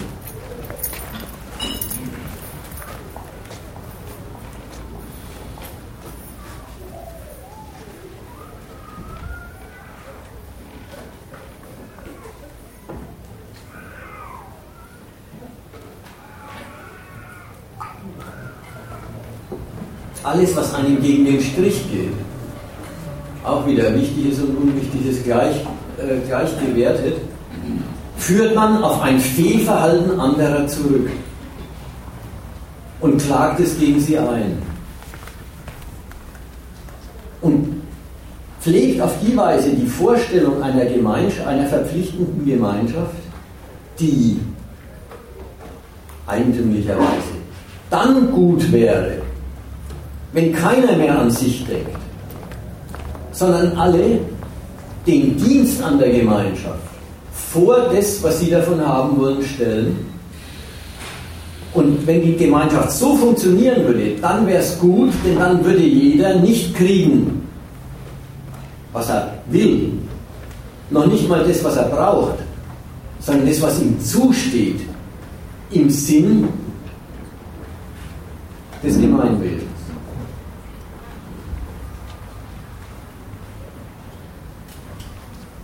Deswegen kommt diese Volksgemeinschaft, und das ist der Gedanke der Volksgemeinschaft, deswegen kommt diese Volksgemeinschaft, an die geglaubt wird, in deren Namen einer immer zu, jeder am anderen rumkritisiert, kommt immer zu in der Form der Vermisstenmeldung vor. Kaum je wird die Volksgemeinschaft als existente Gegebene, als wirkliche genommen, erlebt, na, vielleicht bei der Fußball-WM. Aber im Alltag wird immer im Namen der Gemeinschaft dem Einzelnen die Abweichung vorgerechnet und die, und die Unterordnung abverlangt. Für das, was ich dann für den jeweils anderen gehören würde, ist der, der die Kritik übt, immer gleich das, das richtige Vorbild. Dadurch werden die Weisen, wie der, wie der Einzelne sein Arrangement mit den Verhältnissen trifft, die Gewohnheiten, mit denen er seinen Alltag bewältigt, die werden zur, die, die, die behandelt jeder gegen den anderen als Norm, der der andere zu entsprechen hätte und natürlich nicht entspricht. Auf die Weise ist dieser öffentliche Diskurs, der, der mit so viel Abfälligkeit des einen gegenüber dem anderen abläuft. Ideell gesehen, also vom, als, als Gedanke, solange es nicht täglich wird, dasselbe, es wird ja auch täglich, so ist ja auch nicht. Aber erstmal, solange es nicht täglich ist, äh, wird, ist, ist dieser Diskurs eigentlich die angestrebte Unterwerfung des anderen unter das, was man sich selber als gehörig fürs Gemeinwesen denkt.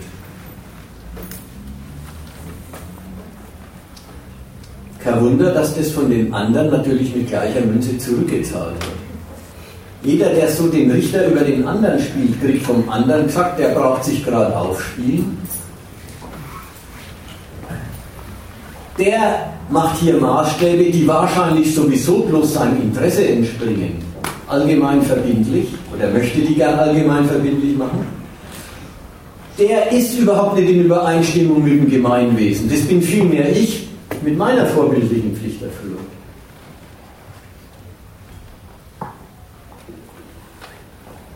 Da, da haben wir was. Die bürgerliche Gesellschaft ist gerade in der Art und Weise, wie die Menschen sie akzeptieren, sie zu ihrer Sache machen, ein einziges Feld von Übergriffigkeit des einen gegen den anderen in Sachen Unterwerfung unter das, was sich gehört. Das ist eine, das ist ein, das ist eine, eine, eine angestrebte Unterordnung, die immer dort, wo nicht der Staat gleich sich einmischt und wo die Mittel vorhanden sind auch zur Schlägerei ausartet. Ja klar, Hausfrauen ziehen erstmal bloß übereinander her und äh, schlagen vielleicht nicht gleich. Aber die berühmten Wirtshausschlägereien, die haben alle den Charakter, dass jemand für das, was er als allgemein verbindlich vertritt, Respekt der anderen verlangt und die anderen den verweigern und damit die Respektlosigkeit gegen sich bemerken und dann für ihr Ehre gegen den kämpfen, der ihnen ihr Ehre abschneidet. Also nach der Seite hin. Von sich aus ist niemand tolerant und das ganze Denken, das da vorherrscht, ist eigentlich ein Angriff auf die Freiheit der anderen. Insofern ist jetzt das Toleranzgebot des Staates.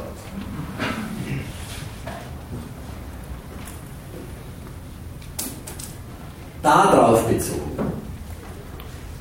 Und darauf bezogen ist das Toleranzgebot so unvernünftig wie der Diskurs, den es zu disziplinieren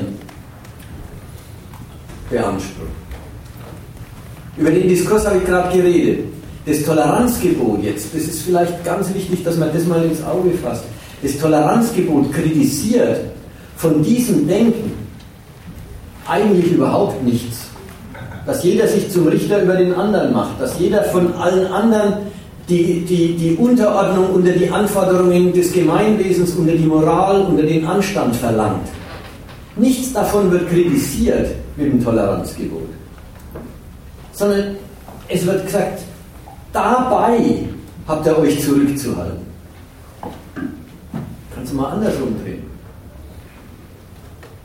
Es ist ja gar nicht so, so, dass es nicht im Sinn der Obrigkeit wäre, wenn die Bürger äh, immer zueinander überwachen, beäugen, auf Anstand und, und, und, und Ordentlichkeit und Regeltreue verpflichten. Das sollen sie ruhig. Sie sollen, einer soll den Wächter über den anderen machen und umgekehrt. Sie dürfen sich auch missionieren. Sie dürfen auch sagen, mach gefälligst das und das, was sich gehört. Lass das, was sich nicht gehört. Aber Sie müssen bei diesem Missionieren eine Grenze respektieren. Das darf nicht so weit gehen, dass die Freiheit des anderen, dasselbe zu tun, unterbunden oder zerstört wird.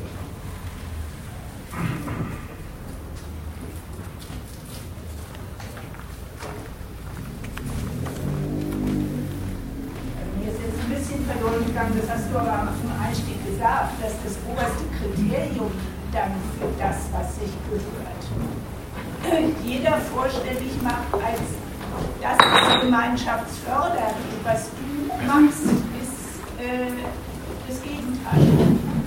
Gemeinschaftsschädlich, ja. So ist ja die nützliche, also so ist die Produktivität äh, ja auch die, dieses äh, Gehackes gegeneinander geben. Sofern es sich in den erlaubten Bahnen halt bewegt.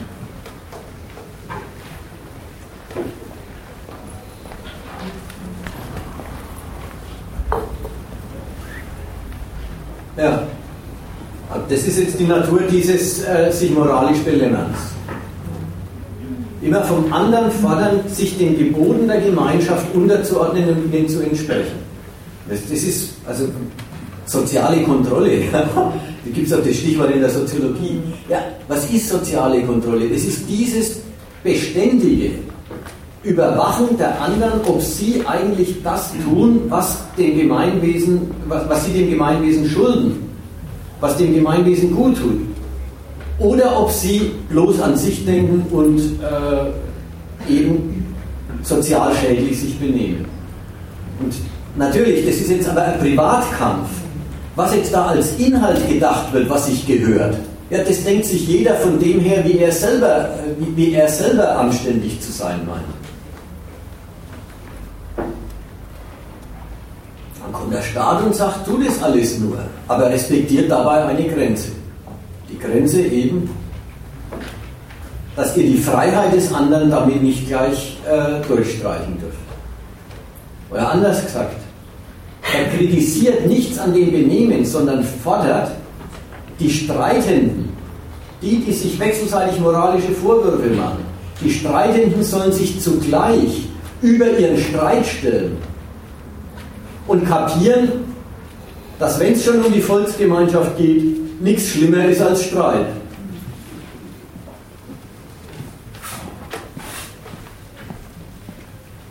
Aufs Ganze gesehen ist damit die, äh, das Gebot, tolerant zu sein gegen die anderen, äh, äh, eigenartige Zumutung an lauter Bürger,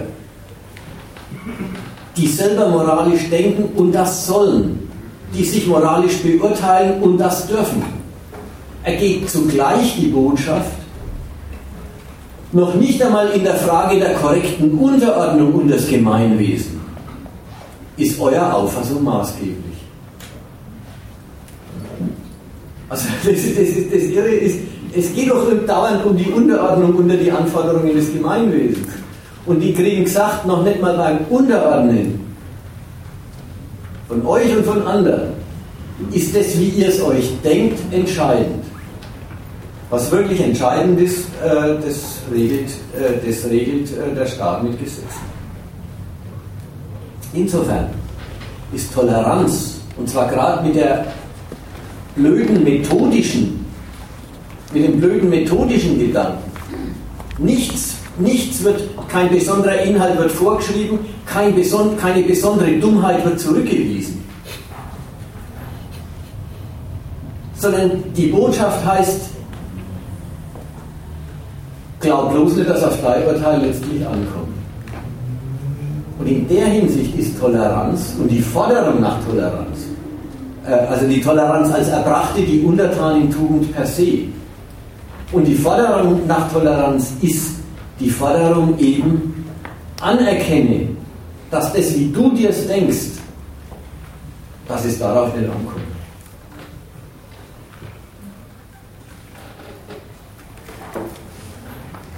Noch ein Ding, du bist ja eingestiegen damit, dass du dich bezogen hast auf politische Debatten und dass, das, dass daher nicht das Toleranzgebot kommt. Jetzt bei der Meinung. Jetzt im Nachhinein kann man doch auch sagen,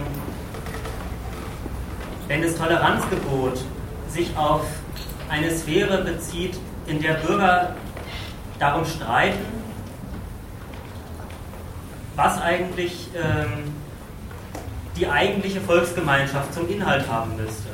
Oder der Staat sagt, auch da habt ihr eure eigenen Auffassungen und das ist gut so. Dann, dann, ist aber auch, dann sind aber auch die ganzen Streits, wo uns irgendwie das Toleranzgebot entgegentritt, genau in diese Sphäre verwandt, werden behandelt als, als genau. Teil dieser Sphäre, wo man drum streitet, um das richtige Einrichten in dieser Gesellschaft. Ja, oder ich hätte es jetzt nochmal näher an, an, an dem Vergleich, den du an, anstellst, gemacht. Jedes wirkliche Argumentieren wird wie ein moralisches Vorschriftenmachen ja. aufgefasst.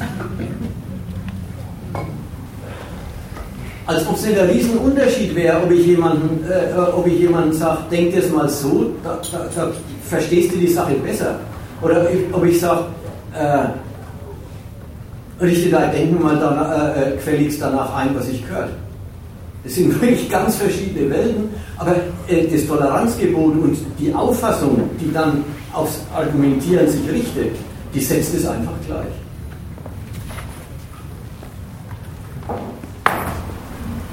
Eine andere Frage, das geht ein bisschen zurück. Du bist ja angefangen und hast gesagt, äh, auch im bürgerlichen Leben sind bei Sachfragen kommt Toleranz so erstmal gar nicht vor als äh, Gebot der Debatte. Dann hast du einen Schwenk gemacht oder ja, darauf, wo, wo findet sie denn statt, wo wird sie gefordert, in welcher Sphäre. Und da fehlt mir jetzt irgendwas, ähm, das weiß ich nicht, ob es nicht gefallen ist oder ich es nicht gehört habe. Gab es noch einen wie, wie, wie war der Übergang auf diese andere Sphäre? War da noch irgendwas von Notwendigkeit drin? Das ist mir nicht klar. Also, äh, äh,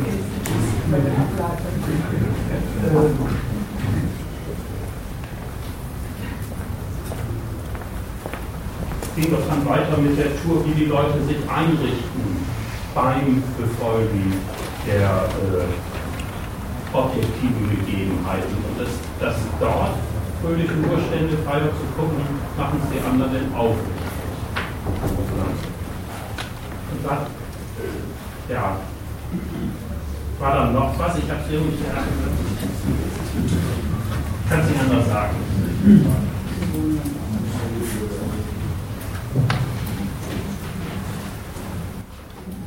Wo habe ich gesagt, äh, da gehört Toleranz gar nicht hin. Ja, das war gleich im Einstieg, ganz früh, wo, wo, wo gehört eigentlich das Gebot, ähm, lass gelten, was dir nicht recht ist. Wo gehört es, wo gehört es hin und wo gehört es nicht hin? Da war am Anfang die Rede von na, im Verhältnis zum Staat und dem Gesetzesgehorsam. Da gehört es überhaupt nicht hin, da erwartet es auch gar niemand. Auch im Verhältnis zur, äh, zu den Zwängen der Ökonomie gehört es nicht hin. Ja, da erwartet es niemand. Ja, wo, wo gehört es hin? Erstmal in den Bereich äh, der, der Selbstbestimmung jenseits der Erfüllung der Erfordernisse.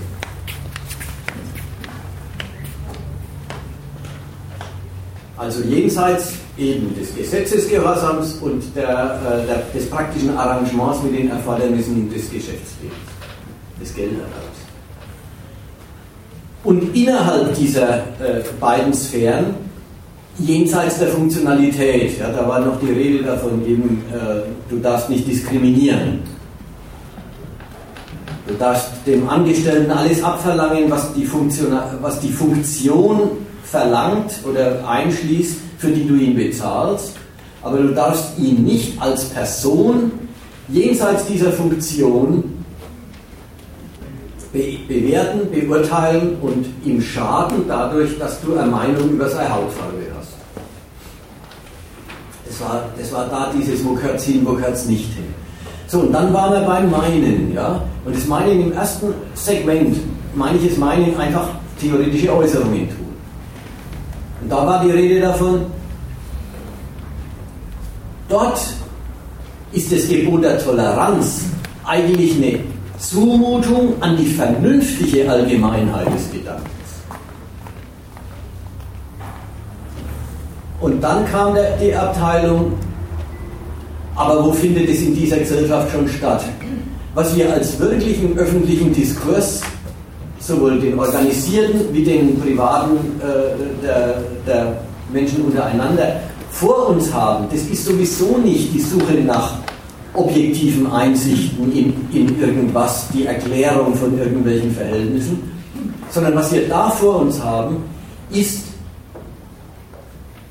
quasi privatisiert. Äh, ja, das, was ich mit Moralisieren ausgedrückt habe. Man verpflichtet den anderen auf Unterordnung und Dienstbarkeit für die Anforderungen des Gemeinwesens. Und zwar natürlich jenseits dessen, was der andere sowieso befolgen muss, weil es das Gesetz verlangt oder weil es halt im Geldverdienen eingeschlossen ist. Jenseits dessen gibt es tausend Felder, wo man alles falsch machen kann und wo der jeweils andere genau weiß, was ich gehören würde. So, und in dem Bereich, da ist, da ist Denken nichts anderes als eine Übergriffigkeit der eigenen Moral auf die anderen. So, das waren jetzt die, die, die Bereiche, die ich sortiert habe. Ich, ich, weiß nicht, ob das jetzt das Problem erledigt oder nicht. Ich, nicht, ich bin nicht sicher, ob ich, ob ich treff, treff, treffend geantwortet habe auf die Frage. Nein? Das Kapitel habe bezüglich die Frage auf die Nebenbemerkung, die du gemacht hast. Dass auch äh, jedermann äh, durchaus ja dazu in der Lage ist und das auch praktiziert, äh, sich über einen Gegenstand rationell zu unterhalten. Eben nicht gleich zu sagen, äh, was gehört sich, was gehört sich nicht, sondern Interesse an einem Thema zu entwickeln und zu behalten. Und das da markiert die Forderung nach äh, Toleranz und lassen wir meine Meinung, der gerade den Übergang weg davon. Das ist der Ausstieg aus der Debatte, war die, war die Formel dafür. War das das, was dir fehlt? Dazwischen, dazwischen, also du hast die Frage verstanden, ich würde erstmal sagen, gibt es keinen Übergang zu dem, wo gerade das Thema war. Das ist einfach erstmal die Feststellung, man kennt es nicht, nicht bloß aus der wissenschaftlichen Debatte, sondern man kennt es doch auch äh, von einem normalen Gespräch, wo die Leute sich halt mal über was unterhalten. Ich muss nochmal sagen, weil ich habe dich ganz anders verstanden. Ja. Du sagst es lieber selber. Also wir haben jetzt diese knappe Zusammenfassung, die er nochmal zu der Antwort dargestellt hat, erstmal so weit geholfen. So, das ist damit äh, erstmal so weit in Reihe. Also, wenn ich noch eine weitere Frage habe, stelle ich sie dann.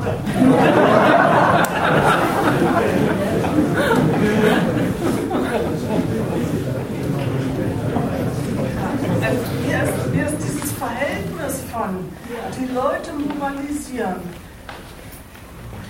Ähm, zur Toleranz überhaupt nicht klar, weil dieses Moralisieren ähm, ist doch die Abwesenheit von Toleranz. Wolltest du sagen, äh, in, in der Ausführung, wie die Bürger sich wechselseitig beurteilen, ähm, lassen sie keine Toleranz walten, weil sie im Ideal der Volksgemeinschaft eigentlich auf einem ganz anderen Pferd sitzen.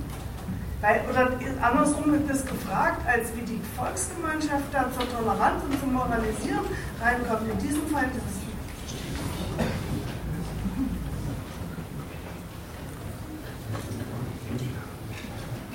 Die Toleranz kommt erstmal als vom Staat erlassenes Gebot, dann als Tugend, der man, der man äh, folgen soll, rein wie eine Bremse gegen diese Sorte äh, moralischen Diskurs. Der, der, der, moralische Diskurs selber ist natürlich überhaupt nicht tolerant. Wie überhaupt niemand tolerant ist. Ja, das gibt es gar nicht, dass jemand tolerant ist. Diese, diese ganze Idee, äh, gelten lassen, was man nicht leiden kann, ist ja eher reiner Widerspruch. Kein Mensch ist von sich aus tolerant und natürlich diese, diese Debatten, von denen ich jetzt auch mal gesagt habe, im Extremfall enden sie in der Schlägerei, diese Debatten, die, die zeigen ja, dass niemand an Toleranz denkt und zu Recht, weil, weil, weil es ja wirklich eine blöde, eine blöde, blöde Idee einer Bremse ist, von was, was erst einmal an und für sich übergriffig ist. Der eine verlangt vom anderen, sich so zu benehmen, wie der eine meint, dass es sich gehören würde. Das ist natürlich nicht tolerant. Toleranz ist, das ist wie die, das war vorhin das Wort oder vorhin, ich habe den Satz gemacht, dann ist die Forderung der, des Staates nach Toleranz, beziehungsweise die Forderung, sich der Toleranz der Tugend zu befleißigen, die ist gerade so unvernünftig wie der Diskurs, der dadurch zivilisiert werden soll. Ja? Das ist das Verhältnis. Und das dann vielleicht nicht Rückfrage. Also ich meine, du bist auf einem totalen Holzwege weil du ja auch vorhin dieses historische Beispiel selber bemüht hast. Nehmen wir mal an, letztendlich äh, verschiedengläubige Menschen, können diese Problemstellung nun mal nicht objektivieren, es sei denn, sie würden zum anderen Glauben objektivieren, äh, konvertieren. Das heißt, es bleibt ja dann nur die Toleranz, sonst endet es im Totschlag. Wer auch dort letztendlich aggressiv auf seiner Meinung beharrt, das ging ja noch, aber dann auch das dem anderen versucht aufzuzwingen, damit beförderst du Mord und Hohlschlag. Daraus kam es letztendlich auch in der europäischen Ideengeschichte, dass die Toleranz eine durchaus friedensstiftende Wirkung hatte.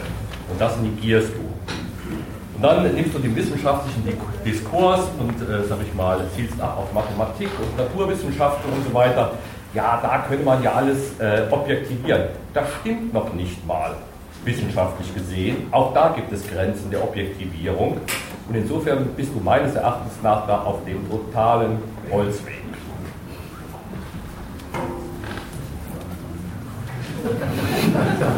Amen. Ein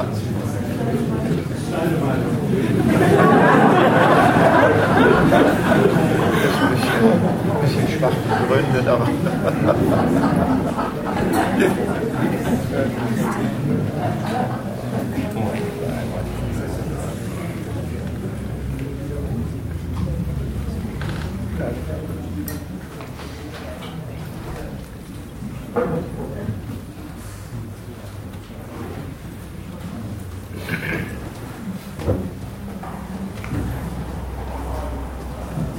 Ja, ich glaube, ähm, vielleicht kommt man mit, der Überlegung einen Schritt weiter, wenn man den Einstieg da mal aufgreift, nämlich Leute verschiedenen Glaubens ähm, schlagen sich die Köpfe ein, wenn, sie, wenn, wenn nicht irgendwer ihnen sagt, sei doch mal lieber tolerant. Blöd gesagt.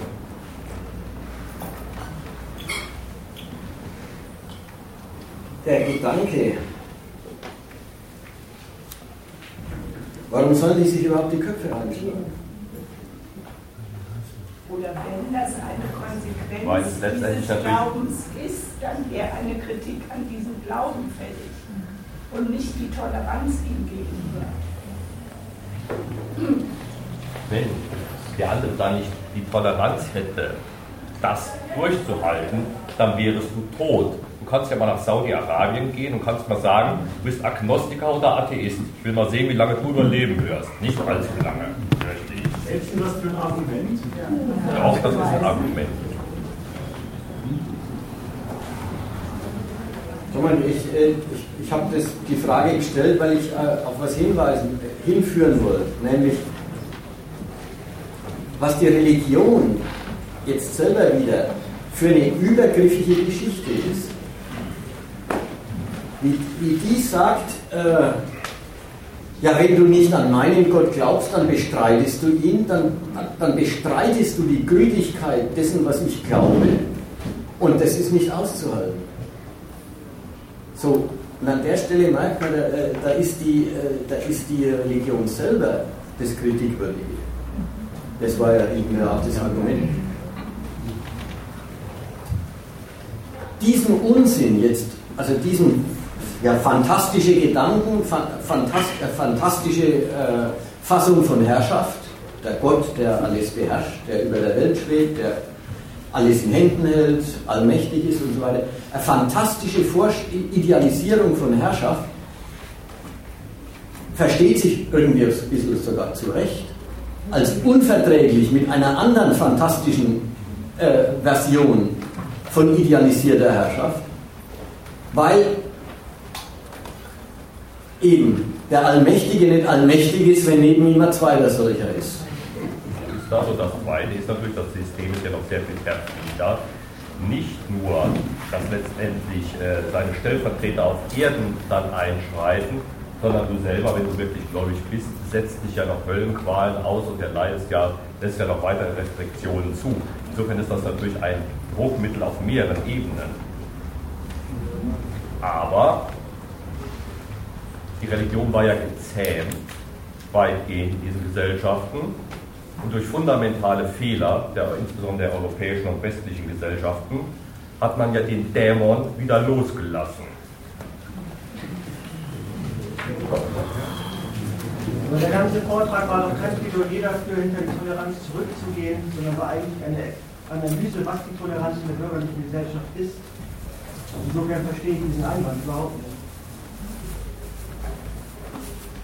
Er hatte ja letztendlich behauptet, dass es insbesondere natürlich die Toleranz dazu dienen soll, die Herrschaftsverhältnisse zu festigen und insbesondere dann natürlich auch zu sagen, jawohl, dadurch entsteht die kapitalistische Konkurrenz. Dadurch soll ja das entsteht, Ganze. entsteht ist vielleicht viel zu viel. Aber so, es befördert sie. Es ist, nein, es ist, es befriedet, es befriedet, es ist die, es ist die, die Forderung, mit dem Gegensatz zu leben, in dem er steht, den auszuhalten eben. Und eigentlich ist es sowieso nicht die Forderung, den Gegensatz im engsten ökonomischen Sinn auszuhalten, sondern mehr äh, eben alles gleich auf der Ebene der Moral, dessen, was gehört sich und so weiter. So schnell sagt keiner, du musst den Unternehmer tolerieren. Oder der Unternehmer äh, oder man sagt dem Unternehmer, du musst die Lohnforderungen der Arbeiter tolerieren. Da ist man viel näher dran zu sagen, die müssen einen Kompromiss finden oder die müssen äh, Verträge einhalten oder was immer. Also Toleranz gehört in die Ecke der Moral. Ja, bei der Religion, da passt sie hin. Ja. Jetzt nochmal zu dem, zu dem Gedanken mit der, mit der was, was ich so verkehrt finde an dem Gedanken der Toleranz. Sie lässt ja die Unverträglichkeit des Gegensatzes stehen. Also der eine sagt Allah, der andere sagt dieser Christengott. Beide haben ihre, äh, beide haben ihre Ausschließlichkeitsvorstellung. Und dann kommt die Toleranz und sagt, ja, ja, die könnt ihr schon haben, aber mäßigt euch in der, in der Austragung, mäßigt euch in der, ja, in der Betätigung der Unverträglichkeit.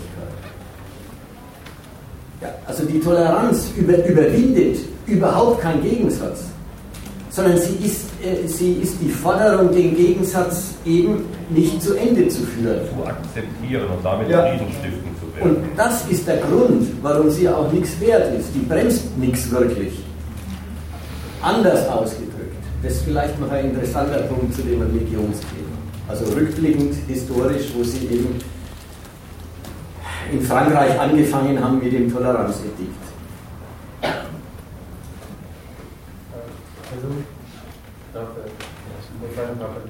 Kann es sein, dass jetzt einfach zu zusammengefasst ist, sowohl Toleranz im Sinne von, man soll aus seinem Geschmacksurteil kein allgemeines Gesetz machen und deswegen jetzt nicht äh, Leute falsch sagen, weil sie falsche Musik hören oder sowas. Und Toleranz tatsächlich bei so Fragen, die argumentativ begründbar sind, nämlich bei Wissenschaft. Also ohne jetzt so weit zu gehen, äh, objektivierbar ist Naturwissenschaft, aber Und da gibt es auch Grenzen.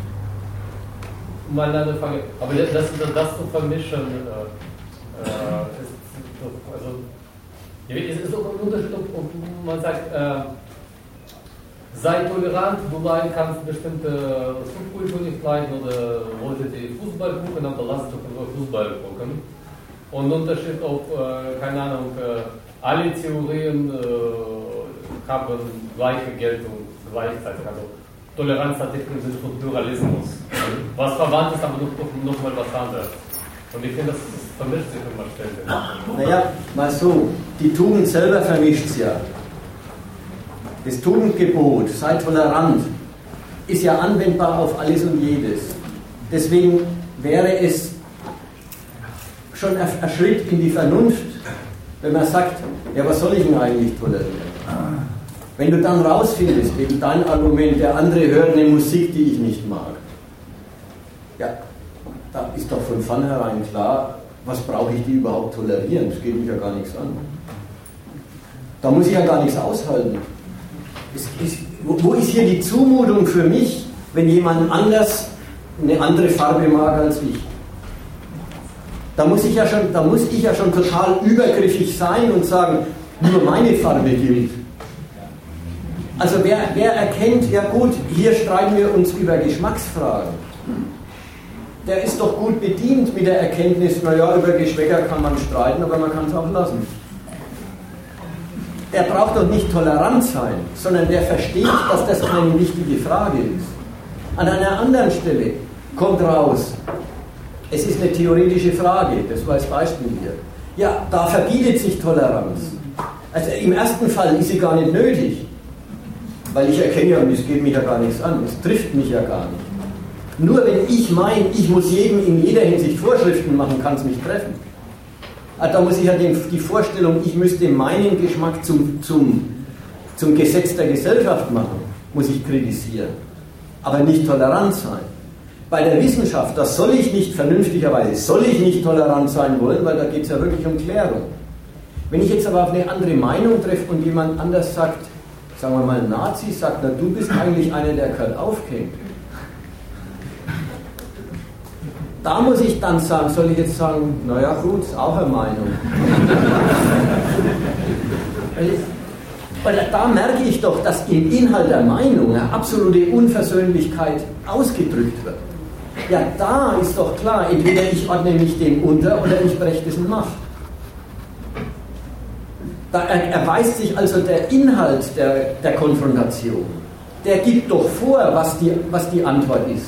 Und in keinem der drei Fälle war die Tugend der Zurückhaltung die richtige Antwort. Vielleicht stellen sich Ja. viele Leute, Entschuldige, Ja. stellen sich sehr viele Leute unter Toleranz so etwas vor wie, äh, du zum Beispiel kritisierst Religion, aber du kommst jetzt nicht auf die Idee, am Sonntag Bomben in die Kirche zu schmeißen. Ja. Du sagst so, so das ist bespinnende Kram, was die machen, und du kritisierst sie, aber ich, habe, ich unternehme keine praktischen Schritte, um das zu unterbinden. Du bist zwar Ja. in deiner Ausführung nicht tolerant, weil du sagst nicht, das ist auch eine Meinung, was ist. Ja. Aber in deiner Praxis bist du in dem Sinne tolerant, dass du sagst, äh, das ist mir jetzt aber auch nicht so wichtig, diese Leute dabei zu stören, was sie machen. Ja. Wenn Leute umgekehrt versuchen, einen Ausländer einmal zu tun, sind dabei praktisch stößt, ja, natürlich auch nicht tolerant, weil. Ja, schaut es gleich wieder ganz anders aus. Richtig. So, und viele Leute verstehen Toleranz tatsächlich äh, im alltäglichen Gebrauch eher dieses, naja, ich kritisiere halt, äh, ich bleibe von der Beispielschrift. Die, aber äh, ich möchte sie praktisch nicht daran hindern. Unternehmen keine Ausargumentative. Ja. ja. Ich habe ich, ich hab nichts dagegen. Ja, die, äh, im, im allgemeinen Sprachgebrauch wird das nicht gut unterschieden. Ja, das war jetzt ja auch die Bemerkung. Jetzt wollte es mal unterscheiden. Und da ist es ganz wichtig, das ist jetzt wieder Religion da, aber auch in anderen Sachen, wenn wir jetzt äh, denken, die einwandernden Moslems äh, arrangieren die Ehen für ihre, für ihre Kinder. Es ist ein Riesenunterschied, ob ich kritisiere im Sinn von Leute, damit tut ihr euch selber nichts Gutes und euren Kindern schon gleich nicht.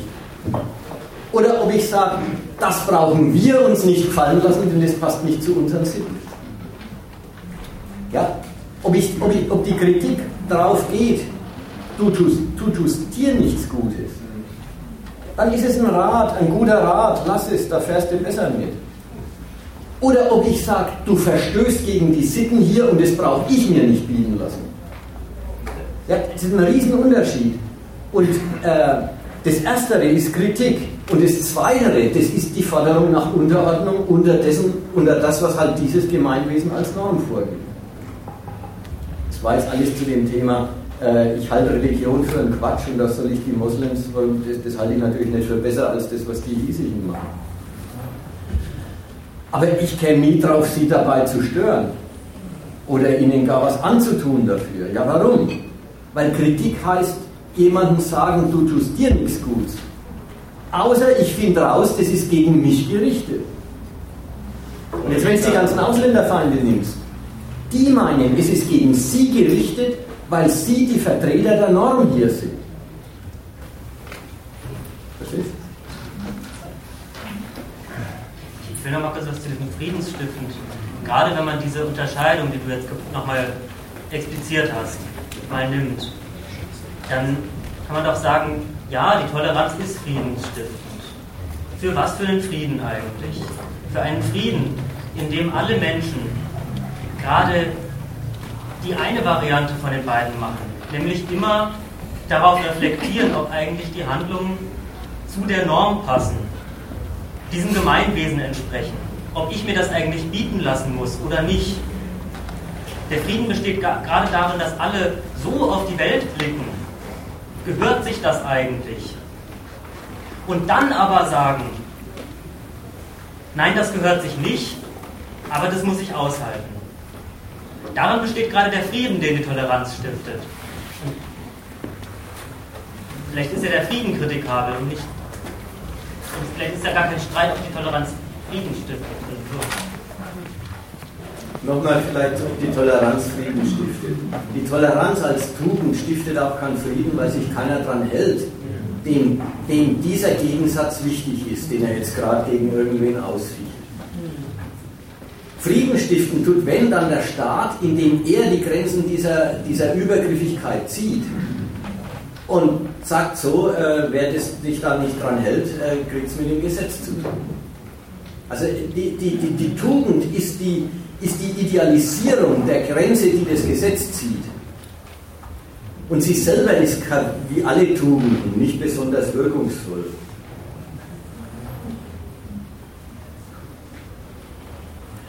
Nochmal zurück zu dem, äh, zu dem Gedanken mit den Religionen und dem friedensstiftenden äh, Leistung der Toleranz im Streit der Religionen.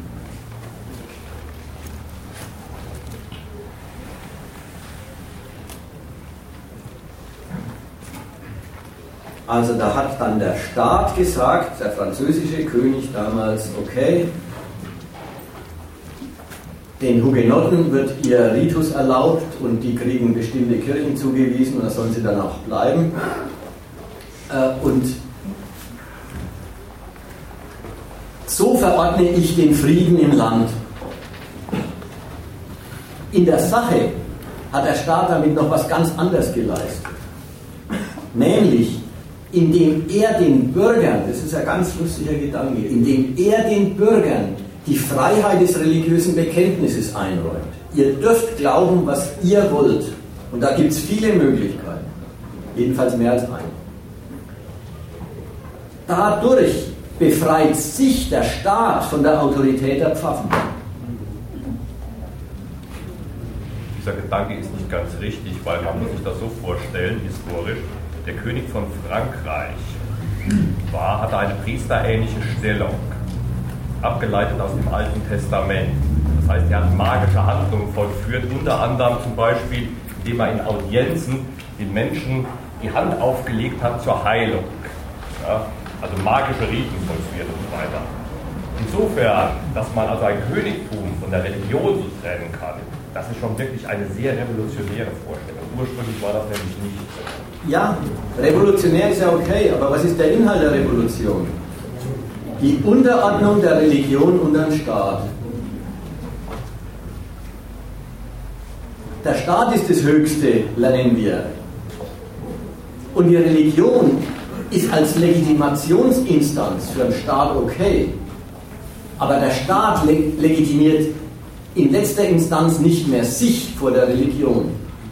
Nicht mehr allein, er löst sich aus einem Abhängigkeitsverhältnis. Ja, das meine ich.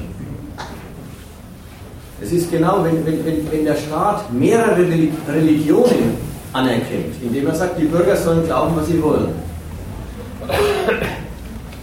unterwirft er in Wahrheit die Religion seiner Autorität. So, und das war eigentlich die Revolution. Dass der Staat das Absolute ist. Und wenn man an unseren, an unseren äh, grünen Politiker Cem Özdemir denkt, der sagt, kein heiliges Buch steht über dem Grundgesetz, dann ist es so eine Weise auszudrücken, was unser heiliges Buch ist. Das habe ich gemeint mit diesem, die Religionsfreiheit ist in Wahrheit die Unterwerfung der Religion unter den Staat. Okay, war dann noch eine Das stimmt. War da eine Nee, nein, ja, nein. Naja, so, natürlich kann man sagen, das ist ein Buch, was sich mit zwei Drittel Mehrheit ändern lässt.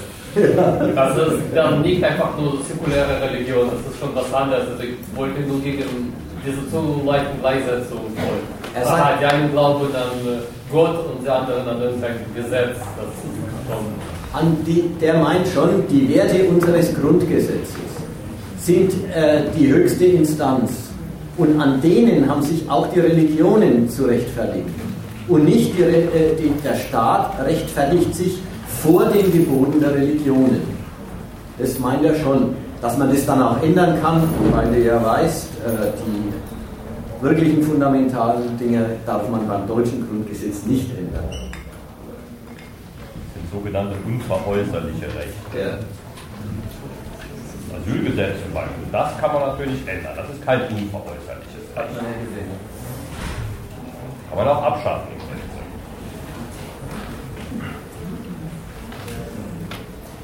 Ich möchte noch, jetzt noch ein bisschen was anhängen mit der Toleranz und ein bisschen zu den Rechten kommen, die die Toleranz ablehnen. Jetzt war ja schon die ganze Zeit die Rede davon, dass der politische Diskurs in der organisierten und unorganisierten Öffentlichkeit von einem Land wie dem unseren sich eben nicht um Klärungen und Einsichten bemüht, sondern eine moralisierende Unterordnung anderer unter die eigene Vorstellung von dem, was sich gehört und was das Individuum dem Gemeinwesen schuldet, ist. Diese, diese Sorte Diskurs oder diese Sorte Meinungsaustausch ist eine, die macht, die macht eh schon lauter Ausgrenzungen im Namen dessen, was sich gehört, werden lauter Lumpen und Abgreifer und Chaoten und sonstige Quertreiber entdeckt, dingfest gemacht, angefangen. Dieser Standpunkt im Namen dessen, was sich bei uns gehört, der, der schon im Inland ausgrenzend wirkt, der Standpunkt ist natürlich erst recht radikal ausgrenzend gegen alle, die mit mit anderen Gewohnheiten und Sitten, welcher Art auch immer, als Fremde hierher kommen. Dieser Standpunkt, es hat doch zu gelten, was hier gilt, und jeder hat sich dem unterzuordnen, was hier gilt, der ist per se feindlich gegen die Einwanderer. Denn die sind mit ihren Sitten ganz generell, also wenn sie mit, mit, mit ihren anderen, mit ihren Kaftanen rumlaufen oder mit ihren äh, Kopftüchern oder sonst wie erkennbar anders sind, dann sind sie bloß dadurch, dass sie, dass sie da sind, äh, quasi eine Bestreitung der Verbindlichkeit dessen, was sich hier gehört. Und allein das zieht ihnen jede Menge Feindschaft zu.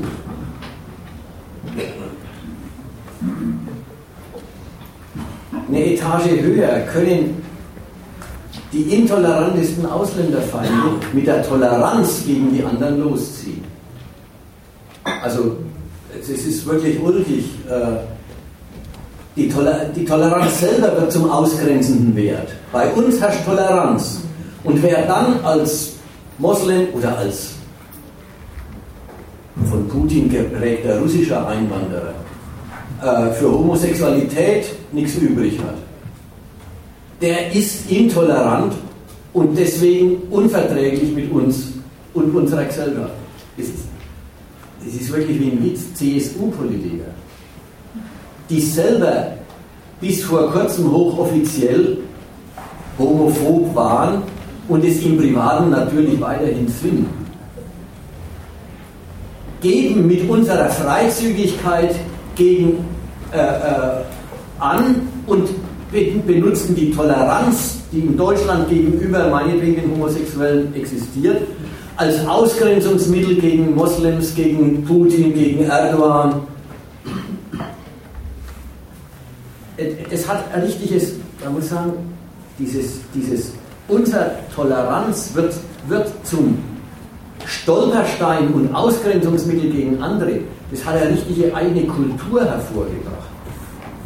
Also nicht, ob wem das vor Augen steht, der einmal überlegt, was Conchita Wurst für eine Konstruktion ist. Ja, also man konstruiert ein, ein, ein, ein Bild, eine Figur, die ist einfach nichts anderes als die Herausforderung jedes konservativen Ressentiments und wird zum Stolperstein für Moslems. Habt ihr auch, könnt ihr auch euren Hut ziehen vor dieser Figur? Und so weiter und so weiter. Richtig, das ist richtig wie ein, wie ein Spiel des, äh, des äh, ja, eben ein Spiel der Herausforderung äh, von, von Ressentiments. Tja, und da kommen eben CSU-Politiker und sagen, ja, kann man bei uns alles machen. Die selber finden es unmöglich, wenn das nicht Aber gegen andere ist es genau recht. Also da ist, dann wird dann die Toleranz zum Mittel der Ausgrenzung. Das ist dann der Punkt, wo die richtigen Rechten nimmer mitspielen. Die finden den Spaß mit Conchita Wurst nicht lustig.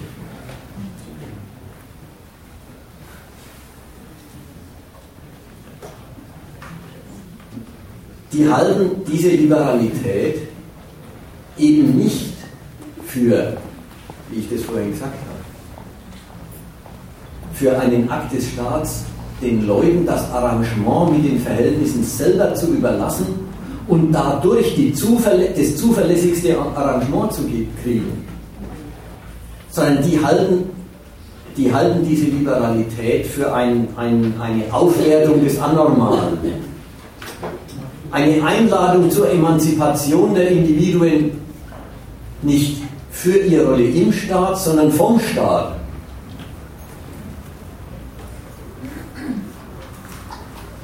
Die richtig Rechten sind welche, die kommen mit der, mit der Toleranz nicht gut zurecht. Gerade weil sie Werte hochhalten, ist der Wert der Toleranz für sie irritierend. Beim Wert sehen die auch so. Ein Wert ist was, das ist nicht begründungsbedürftig, nicht begründungsfähig, aber absolut verbindlich. Aber den, ein, der, ein Wert, dessen Inhalt die Unverbindlichkeit ist, das ist zu schwer. Das halten, die für, das halten die für die Auflösung von Werten. Das Moment, dass Toleranz verbindlich ist, ja, die, die Verbindlichkeit, die in Toleranz liegt, die meinen sie, aber die halten sie für unverträglich mit dem Inhalt dieses Werts. Deswegen sind sie welche, die, die, halten, die halten die konkreten Werte für verbindlich. Denen ist völlig klar, dass diese Gesellschaft und das, was in ihr gilt, kein freibleibendes Angebot an die Individuen ist, sich dem anzuschließen oder nicht. Die sind sich völlig sicher, dass Werte was ist, dem, dem hat man sich unterzuordnen. Aber dann kommen sie halt mit Family Values, Ordentlichkeit, Anstand, Arbeits, Arbeitsamkeit, ich weiß nicht was, Pünktlichkeit vielleicht, Stolz aufs Vaterland, Einsatz fürs Vaterland und erklären all diese Werte für unmittelbare Pflichten für die Individuen und halten äh, eben die, die, die, das Angebot, findet selber eure Werte für die Zerstörung der Verbindlichkeit des Gemeinwesens. Die argumentieren aber anders. Die argumentieren so. Die sagen, die Liberalität zerstört das Gemeinwesen und nicht der Islam. Da, was nämlich Werte angeht, Familiensinn, diesen ganzen Krempel da rauf und runter, da haben wir nämlich ganz große Schnittmengen zueinander. Das sind ganz viele Rechtsradikale, nämlich keine expliziten Islamfeinde, wie man das immer meint, sondern das sind wiederum die, die zum Teil zum Rechtsradikalismus neigen. Naja. Die vertreten nämlich eine Dekadenztheorie, ja. sagen nämlich, der äh, Liberalismus führt zur Dekadenz und damit letztendlich zur Auflösung und so weiter. Insofern bewundern die natürlich in Anführungszeichen sogar die relativ starken Muslime und so weiter, nur wünschen sich halt wieder in ihren Heimatländern. Ne?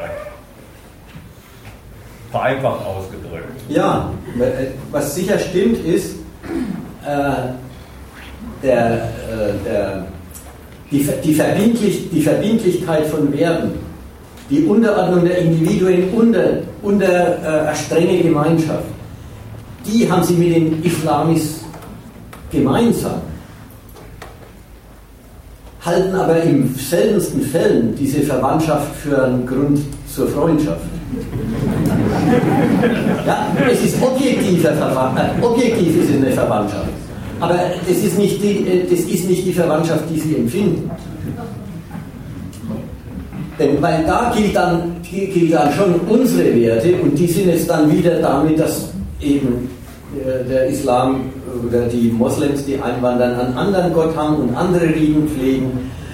Äh, da ist, steht das erstmal äh, im Weg und die kann halt nicht hierher. Mein Argument soll jetzt aber in eine andere Richtung gehen, äh, nämlich ich wollte sagen, da, da, da dissoziiert sich der Widerspruch von Werten in richtig zwei politische Richtungen. Nach der, ein, äh, der Wert ist, ist, hat an sich den Widerspruch. Es ist geteilt, geglaubt und absolut verbindlich. Er der Wert. Und die liberale Demokratie steht auf dem Standpunkt, wenn es geteilt und geglaubt sein soll, dann muss man es auch den Menschen überlassen, dass sie es glauben. Und die Rechten sagen, wenn es verbindlich sein soll, dann dürfen wir das nicht der Beliebigkeit des Glaubens anheimstellen. Und die beiden Seiten stehen da gegeneinander. Aber eigentlich durchaus im Sinne desselben, nämlich gemeinschaftsbildende Werte müssen müssen funktionieren als äh, äh, die, die, die, die, sittliche Klammer, äh, in der sich die Menschen in einer Konkurrenzgesellschaft verbunden wissen. In dem Punkt sind sie sich einig. Bloß die, eben, die einen sind liberal und das heißt, sie vertrauen darauf, dass die, dass die zur Selbstbestimmung freigesetzten Individuen sich die zu dieser Gesellschaft passenden Werte schon selber zulegen und dadurch dann aber auch zu eigenen machen. Und die anderen haben überhaupt kein Problem damit, alles, was sie für deutsch halten, einfach zu verordnen. Ist ja auch ein Widerspruch gegen den geglaubten und gelebten Wert, wenn man einfach sagt, du musst.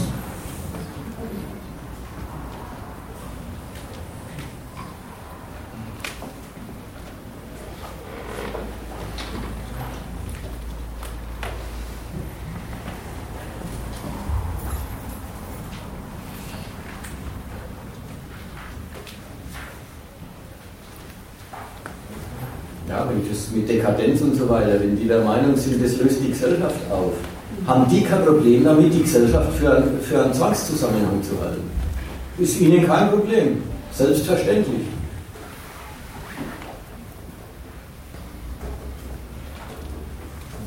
Okay, das sind jetzt mal die Hauptsachen, die ich sagen wollte. Jetzt wollen wir immer noch sehen, was es zum Nachzutragen gibt. Ich habe da noch einen Punkt, äh, vielleicht genau das letzte nochmal mit dem Anfang, äh, weil ich das nicht richtig zusammenkriege. Du hast am Anfang also gesagt, äh, der Staat hat, äh, also man sieht es auch historisch, wer gelernt hat, sich äh, aus einigen Fragen der privaten Gestaltung des Lebens zurückzuziehen. An dem Zurückziehen stelle ich mich insofern schon am Anfang ein bisschen abstrakter, weil du auch schon gleich gesagt hast, ausgearbeitet hast, naja, also zurückziehen ist nicht im Sinne von, da ist er nicht mehr da, der Staat, und sagt da nichts zu, sondern das Gegenteil.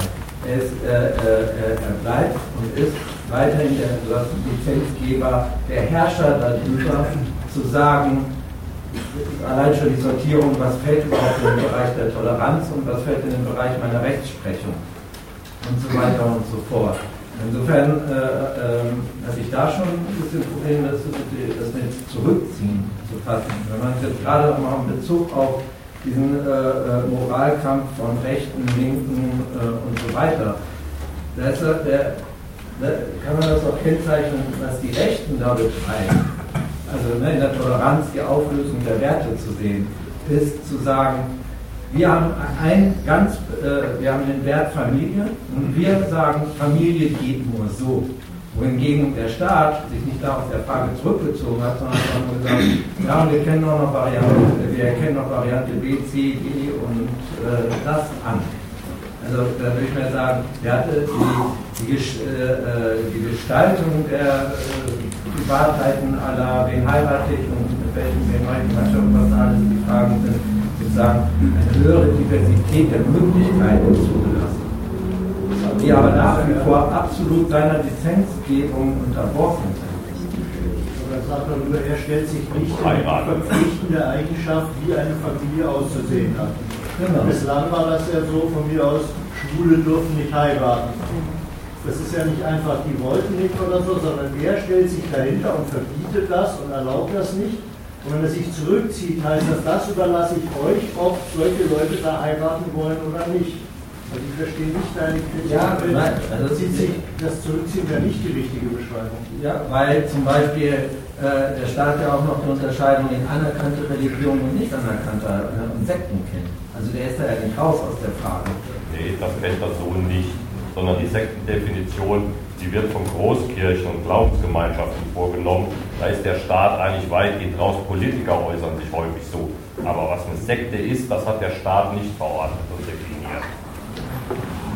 Also es gibt nie keine bekannte Religionsgemeinschaft, aber die sind jetzt nicht. Welche soll das denn sein? Also die. Ich kenne keine. Keine Ahnung für Religion. Also die, die keinen Status ja, haben. Ich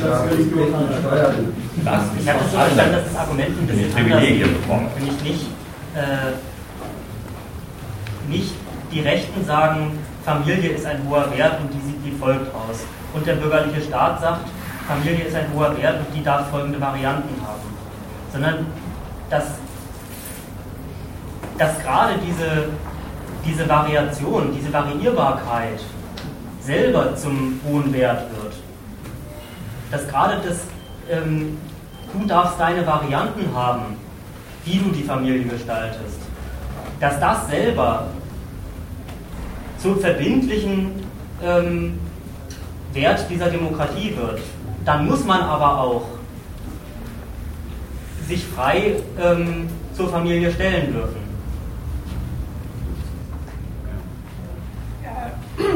Insofern trifft das Wort zurückziehen vielleicht nicht äh, vielleicht, vielleicht ist das Ganze äh, eh mehr. Äh, er, er wehrt sich dagegen, äh, dass der Staat quasi ähm, ja,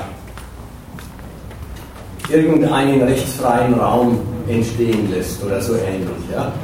ja, das lässt er nicht, alles ist rechtlich geregelt, aber jetzt, was suchen wir halt mal ein Wort für? Vieles von dem, was vor 50 Jahren noch als das ist Sitte und als Sitte vom Gesetz geschützt bzw. vom Gesetz vorgeschrieben, wird der Selbstbestimmung der Leute überlassen und vorgeschrieben werden noch immer mehr nur noch die Funktionen des Familienlebens, aber nicht die Formen. So, und die Funktionen, von denen macht der Staat keinen Abstrich. Also das ist jetzt, wenn, wenn, die, wenn ein homosexuelles Pärchen ein Kind adoptiert, dann haben die gerade die Pflichten, die alle anderen Eltern ihren Pflichten ihren Kindern gegenüber haben und die werden rechtlich eingeklagt und so weiter. Also in der Hinsicht, die Fun von den Funktionen wird kein Abstrich gemacht. Aber die Familienformen, die, die Weise, wie zusammengelebt wird und wer, wer Familie bilden darf, da tritt der Staat zurück und sagt, macht das mal ihr in der Sicherheit, die er erst sich langsam angeeignet hat, ja, in der Sicherheit, wenn sie selber wählen, dann ist es die zuverlässigste Weise, wie sie die Pflichten übernehmen, die damit verbunden sind. Also was mich so ein bisschen daran stört, ist das Wort also zurückziehen, weil äh, auch äh, diese Varianten äh, haben gesellschaftliche Auseinandersetzungen sozusagen vor, sind vor, vorweggegangen. Das heißt, äh, es ist auch vieles sozusagen in gewissen Rahmen erkämpft worden. Und äh, ja, vor 50 Jahren, ich weiß, wie alt ich da war, man hat sich Freiheiten genommen, man hat dafür demonstriert, man hat sich dafür eingesetzt und der Staat hat nicht irgendwie Regelungen geschaffen, sondern er hat sozusagen auch dem Druck ein Stück nachgegeben. Also insofern trifft es nicht ganz zu, wenn man sagt, es äh, ist ein Rückzug gewesen. Und er hat eben immer neue Regularien geschaffen. Er hat es modifiziert. Ich wiederhole es gleich mal. Ja. So. Gut. Also der Beitrag hat, äh, wollte einklagen oder wendet sich auch gegen die Formulierung zurückziehen und bringt als Argument dafür eigentlich, dass äh, der Rückzug nicht einfach ganz freiwillig war. Ja, die Frauenbewegung hat viel erkämpft äh, und andere Bewegungen haben, ja, was eigentlich? Eingeklagt, dass die Selbstbestimmung, die das Grundgesetz doch verspricht, im Widerspruch steht zur, ja, zum Vorschreiben von, äh, von, von Lebensformen,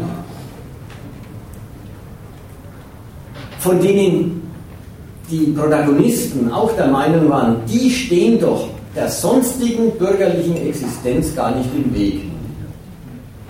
So, und das ist akzeptiert worden von oben. Das Zurückziehen ist ja mehr, ich äußere mich ja gar nicht dazu, oder habe mich gar nicht dazu äußern wollen, wie es dazu gekommen ist. Sondern ich wollte ja bloß sagen, das Ergebnis. Das Ergebnis ist ja was. Da war jetzt die Formulierung ja äh, festgelegt, oder die, die, die letzte, die ist jetzt, glaube ich, mehr das Problem. Der Staat verlangt den verschiedenen Abteilungen des Privatlebens die Funktion ab, die er davon haben will. Aber wie, die, wie das ausgestaltet wird, hat er historisch zunehmend den Leuten überlassen und sich darauf verlassen, dass sie, gerade wenn sie sich das selber wählen, es dann auch echt als ihre eigene Sache leben.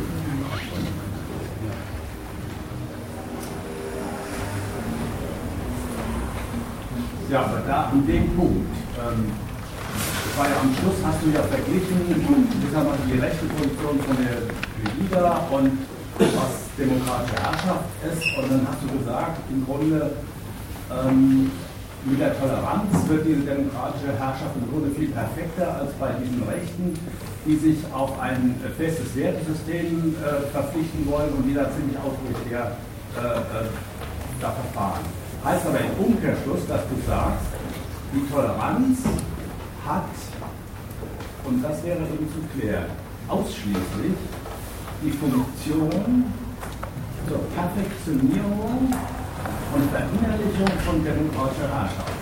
Oder sagst du, wenn du es im historischen Kontext äh, vielleicht siehst, äh, in dieser Toleranz liegt auch ein Moment, dass diejenigen, die argumentieren, äh, die diese amerikanische äh, Gesellschaft tatsächlich in Frage stellen, die haben auch über diesen von, von dieser demokratischen Herrschaft propagierten Wert Toleranz eine Chance, sich darauf zu berufen und sagen, ja, äh, das ist auch. Äh, und deshalb ist das mit dieser Toleranz ziemlich zwiespältig. Es kann die Funktion haben, äh, sozusagen diese Herrschaft zu, zu perfektionieren, kann aber doch auch eine Berufungsinstanz sein, zu sagen, Moment mal, ja bitte, dann toleriert, toleriert ihr mal, dass äh, äh, äh, demokratische Herrschaft kritisiert wird und der Kapitalismus kritisiert wird. Denn bei den Rechten, bei den Rechten ist, oder wenn wir das jetzt äh, zurücknehmen, wenn, wenn der König und die Religion und alles in eins ist, da ist es mit der Kritik und der nationalen Kritik wirklich nicht weit her. Das heißt, die, die Chance äh, bietet sich ja erst über die Toleranz. Du wechselst ganz einfach das Subjekt. Warum Du springst, du springst, du springst von, dem, von, der, von der Erklärung, was die Toleranz ist, auf die Frage, ob jemand in der historischen Durchsetzung mit Berufung auf diese aus den genannten Gründen etablierte äh, Toleranz äh, Forderungen aufstellen kann. Du, bist, du wechselst einfach den Gegenstand. Nee. Mal dahingestellt, was das für ein Gewinn für den ist. Das wäre wieder noch das nächste Thema. Nein, ich wechsle nicht. Ich sage, ich das doch ganz realistisch betrachtet. Also, äh, ähm, eine marxistische Kritik kann man in Saudi-Arabien einfach nicht machen, so ganz schlicht. Wir können das machen und der Staat sagt, äh, sobald ihr abgestellt, geht ihr jetzt auf die Finger. Ja, aber wo ist dann der, das der Inhalt von, von Toleranz war doch, das heißt, äh, reden dürft ihr, solange ich das zulasse und wenn ihr darüber redet, achtet darauf, dass es bei einer Meinung bleibt und mehr nicht. Sagt der Staat, aber es ja. ist doch, das ist doch wirklich dann auch ambivalent. Du kannst doch in dem Moment wenn du dann darüber redest, sagen, na nein, ich kritisiere genau, dass der Staat nicht auf Meinungsfreiheit festlegt. Dann berufst du dich auf Toleranz. Ja, ja. Ja, aber dann berufe ich zumindest auf diesen Moment der Freiheit, dass man überhaupt das sagen darf. Also das, das, das macht jetzt den Unterschied nicht. Das ist jetzt nicht der Unterschied. Der, der, der, ist, der Punkt ist, glaube ich, insgesamt immer der, Es wird was kritisiert und dann haben wir gesagt, naja, du bist doch selber ein Fall der Inanspruchnahme dieser Lizenz. Und äh, da kann man dazu sagen, ja, okay, bin ich, mache ich. Äh, aber soll ich mich jetzt dafür bedanken? Nein. Soll ich, ja, soll ich parteilich werden für diesen Staat im Lichte dessen, dass es andere gibt, die das nicht genehmigen? Naja, wenn ich das alles nicht soll, was, was folgt dann überhaupt? Ja, also insofern kommt auch nicht raus, das wäre ambivalent, die Qualität der Toleranz. Das war dein Argument. Ja. Er hat gesagt, ja klar, ist ja auch, was uns immer entgegengehalten wird. Natürlich äh, äh, reden wir im Rahmen dessen, was dann sofort als eine Meinung eingestuft wird. So benutzen das. Ja, und, und kritisieren es. Aber der kommt nie raus, Deshalb wäre Toleranz, weil, weil wir etwas sagen, was wir gar nicht als Meinung verstehen wollen, äh, ambivalent. Ja doch, also, die, also wenn ich die Formulierung übernehme mit der Lizenz, also äh, wenn die, die, die, die Meinungsäußerungsfreiheit eine Lizenz ist äh, des bürgerlichen Staates, äh, dann wird diese Lizenz eben gegeben, Meinungsäußerungsfreiheit. Nur der Staat hat nicht die Möglichkeit, äh, zunächst erst einmal auf der äh, intellektuellen Ebene zu sagen, diese Meinungsäußerungsfreiheit darf dann nicht diesen Lizenzgeber und dieses Lizenzsystem überhaupt kritisieren, sondern das ist auch implizit dann in dieser, in dieser Freiheit der Meinung drin. Man merkt dann ziemlich schnell, dass dann irgendwann mal die, die, die Grenze äh, äh erreicht ist, äh, dieser berühmte Spruch, keine Freiheit für die Feinde der Freiheit. Äh, aber zumindest, dass überhaupt dieser Prozess in Gang kommt, ich kann mir das nicht vorstellen, äh, unter Verhältnissen, wo, wo, es überhaupt nicht diese Lizenz gibt. Also das äh, einfach mal objektiv nüchtern betrachtet von der Politik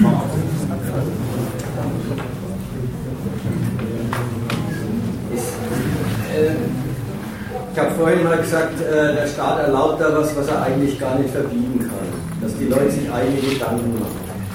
Letzteres gilt natürlich für alle, auch für die, die ihn selber kritisieren. Ja, und wenn du das nicht erlaubt kriegst, dann musst du entweder das Maul halten oder damit umgehen, was dann geht. Und jetzt, wo man es erlaubt kriegt, merkt man, das war jetzt die Rede selber, die Wahrnehmung der Freiheit anders als sie gedacht ist, stößt immer wieder auch an die Grenzen der Lizenz. Ja. Je nachdem, wie, da merkt man jetzt danach, wie wichtig die Obrigkeit diesen Einspruch nimmt. Lässt sie ihn laufen im Sinn von, ach Gott, lass sie reden, die hört eh keiner zu. Geht, gibt's. Ob man jetzt das gerade für eine gute Bedingung in der Politik halten soll, ist eine andere Frage. Das ist die einzige, die du hast. Egal. Und wenn er es nicht genehmigt, ja in Russland gibt es doch auch Kritiker und Linke, wo es der Staat nicht erlaubt. Da muss man halt sehen, was man dann macht. Aber du legst, du legst eigentlich mit dem Argument immer den Übergang nahe, naja, dann muss, man doch, dann muss man doch für die Verteidigung der Toleranz auch was übrig haben. Dann muss man sich doch, dann muss man doch bereit sein, für die Bedingung der Möglichkeit des Dagegenseins ein gewisses Dafürsein äh, äh, in Kauf zu nehmen oder aufzubringen. Und bloß den Punkt, äh, den, den Punkt möchte ich angreifen. Ja sonst bist du ja nicht konsequent, wenn du den Lizenzgeber der Freiheit dann nicht kritisierst und sagst, das ist ja eigentlich gut, dass, dass es diese Lizenz gibt. Das wäre ja ein Widerspruch. Du kannst aber durchaus sagen, äh, äh es ist eben nicht so festzuzurren mit dieser Lizenz. Also das hast du ja selber gesagt, mit dem Denken, äh, du kannst diese Freiheit des Denkens nicht, äh, auch von staatlicher Seite, wie immer die, die Lizenz geht, kannst du nicht festlegen. Um es nochmal anders zu sagen, die Lizenz ist selber eine Frechheit. Ja. Weil es ja, weil's ja äh, äh, weil auf einmal das Denken erlaubt sein soll. Also von wegen, dass man sich da, dass man da einen Grund hat zu sagen, ja Gott sei Dank. Weiß schon, wie gedacht wird. Der Gedanke ist, schau nach Putin und so weiter, da ist wer wandert ins Gefängnis, wer sich daneben benimmt. Ist schon klar. Man kann sich mit einem anderen Staat vergleichen und kann feststellen, Staaten können noch ganz anders terroristisch die Unterordnung ihrer Bevölkerung unter, ihr, unter den Vorrang der nationalen Ziele äh, erzwingen. Ja, ganz klar, das können sie. Aber äh, aber wenn man das sagt, hat man doch nicht zugestimmt der Funktion der Toleranz hier in dieser äh, äh demokratischen Herrschaft. Naja, also ich mal sagen, das Argument selber äh, macht ja bloß einen Sinn, wenn, wenn irgendwo verbunden, wenn es irgendwo verbunden ist mit, da würde uns aber schwer was fehlen, wenn uns diese Erlaubnis entzogen würde. Also sind wir doch irgendwie froh, dass es gibt. Das, äh, sonst macht das Argument doch gar keinen Sinn. Ich meine, sonst sagen wir, ja, klar, das sind die Bedingungen, die hier herrschen, unter denen macht man seinen, äh, seine Einwände, die man halt so zu machen hat. Und deswegen ist man noch lange für die Bedingungen, äh, äh die ja da aufgeherrscht werden. Also, ich gehe auch nicht zu Frau Merkel oder Herrn Steinmeier und bedanke mich für Gut, das ist jetzt viel verlangt. das heißt, wenn du das nur so individuell nimmst, ich denke ja, man, man muss es sozusagen historisch vom Begriff her nehmen. Wenn wir in diesem Falle diese bürgerlichen Verhältnisse haben, dann heißt es nicht, dass wir äh, jetzt den jeweils herrschenden Figuren dankbar sein müssen, sondern dass, dass wir erkennen müssen, dass unter solchen Bedingungen genau diese fundamentale Kritik an dem, an dem Staat und an dem Kapital überhaupt möglich wird.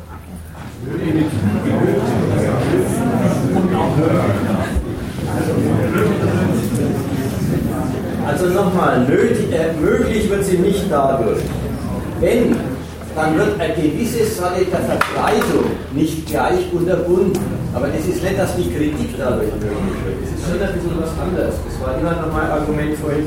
Das Denken machen die Leute schon selber und das ist nicht. Äh, das Denken ist selber nicht der Wahrnehmung einer Lizenz und wenn der Staat behauptet, es wäre die Wahrnehmung einer Lizenz, die man ihm, naja, zu danken, es geht jetzt nicht um dieses persönliche Hingehen und Danken, sondern die man ihm zugute halten muss, dann, äh, ist, das, äh, dann ist das eine, eine Zumutung eben äh, der, äh, des Staats gegenüber dem Denken. Aber dann ist es nicht äh, wirklich eine, eine günstige Gelegenheit, ohne die man überhaupt auf die Kritik nicht käme. Also das ist die, die eine Geschichte. Das, äh, das andere, da war ich jetzt gerade noch, wo ich, das muss ich mal schauen, ob man das, ob ich das noch zusammenbringt. Das hätte ich unterbrechen. Okay. Ich glaube, ein Punkt habt ihr so bei dieser Debatte verpasst, gerade jetzt. Das ist auch eine Retourkutsche mit ähm, Toleranz. Weil einerseits kann man sagen, ja, Staat erlaubt Linken irgendwie ihr Linkssein in einem bestimmten Rahmen. Dann öffnet man jede linke Publikation und da steht Beschwerde, dass Staat auch Rechten äh, Existenz in bestimmten Rahmen erlaubt. Ja. Und im Gegensatz zu Linken, die ein paar Demonstrationen blockieren oder Beginn blockieren wollen, sagt Staat, das ist okay. Solange sie keine Steine schmeißen, kann auch Pegida und ein paar und äh, wer auch immer Demonstrationen machen und dann beschweren sich die Linken, äh, da stand aber was Rassistisches und da stand was Sexistisches und kriegen als Antwort zurück, ja, seid doch mal tolerant, weil das ist auch nur eine Meinung und die habt ihr zu respektieren. Und deswegen ist das, äh, man kann sagen, was für ein schlimmer Staat, der verbietet nicht Pegida und verbietet nicht NPD, kann aber auch sagen, was für ein toller Staat, er erlaubt aber auch äh, äh DKP und äh, Weserterrassen. Also, ja, Toleranz. Was hat man am Ende davon? Nur, nur das, äh, Sagen wir es mal anders noch. Wenn man jetzt wirklich auf die, auf die Realität und politische Geregeltheit der Meinungsfreiheit liegt, dann ist es doch der Staat selber, und zwar die Institution, die erstmal diese Lizenz erteilt. Ja? Und die erteilt sie, weil sie die Freiheit und Selbstbestimmung der Bürger will. Im Sinne, wie vorhin geredet wurde. Dieselbe Institution ist doch, ist doch äh, äh, auch damit beschäftigt, darauf aufzupassen, ob, ob sie da nicht was erlaubt haben, was am Schluss zu Unerwünschten führt. Es ist dieselbe Institution, die das freie Meinen äh, gewährt, die sich einen Verfassungsschutz leistet, der alles, was kritisch ist, und zwar rechts wie links, im Auge behält und ja praktisch auch den Auftrag hat, darauf aufzupassen, dass das schon Randerscheinungen sind und bleiben müssen und wenn sie es nicht bleiben, dann gibt es andere Formen, dann geht man zu anderen Formen der Bekämpfung über. Also es ist doch gar nicht so, dass, äh, dass der Staat hier was zulässt, was, äh, äh, und, und, sagt, da, da macht er sich quasi wehrlos gegen kritische Gedanken. Er lässt zu, weil es das Verhältnis ist, das er will. Die Bürger sollen durch selber denken sich zu ihm bekennen, zu ihm finden. Dass er damit, dass er damit äh, äh ein Fass aufmacht, wo auch unerwünschte Standpunkte hochkommen können, ist niemandem so klar wie ihm selber. Und deswegen ist er, kaum hat er die Lizenz erteilt, auch damit beschäftigt, auf die Grenzen der Lizenz aufzupassen. So. Das alles, ja, so ist das. Genau, so ist das. So, was soll man jetzt, was soll, kein Gegenargument, sondern man kann doch dann sagen, gerade weil, äh, äh, oder wenn man, wenn man dann an der, äh, an der Position festhielte, äh, die, die Toleranz sei ein überhistorisches, festgezurrtes Ideal, dann kann man sagen, der Staat hält sich ja selber nicht dran.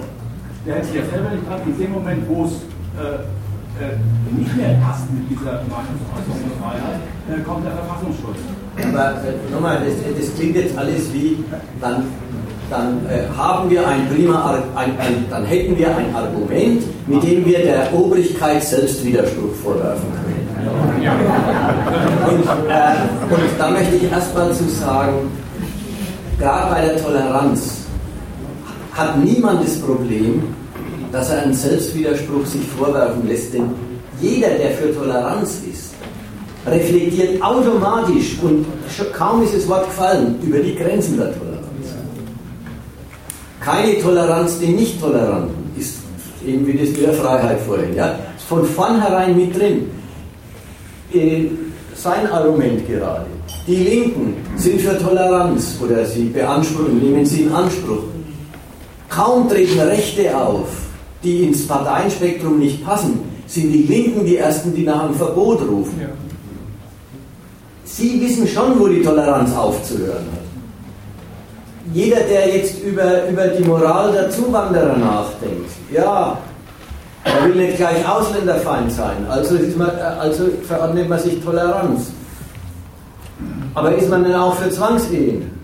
Naja, schon, schon sind wir wieder bei den Grenzen der Toleranz. Und niemand meint, die Grenzen der Toleranz wären ein Widerspruch gegen Toleranz, sondern jeder weiß, gerade zum, zum der, der, der Respekt vor Abweichung verlangt und verträgt sich mit einer dem ins Auge fassen der Grenzen dieses Respekts vor, vor Abweichung. Also insofern, da glaube ich, da glaube ich, liegt man ganz verkehrt, wenn man meint, man hätte jetzt da eine eine kleine Waffe, wo man sagen könnte, da, da, da, widersprichst du deinem eigenen Prinzip oder so. Also ich würde jetzt bei dieser Toleranz um, um das deutlich zu machen, wenn der Staat so agiert, wie er es tut, dann wittert der doch nicht nur den reinen Gedanken der einen Partei oder der anderen. Denn da, wo er auf Beendigung der Toleranz setzt, wittert er doch immer einen Schritt mehr, nämlich das, das, den Übergang auch zur Tat. Ja. Das ist doch der entscheidende Punkt. Ja.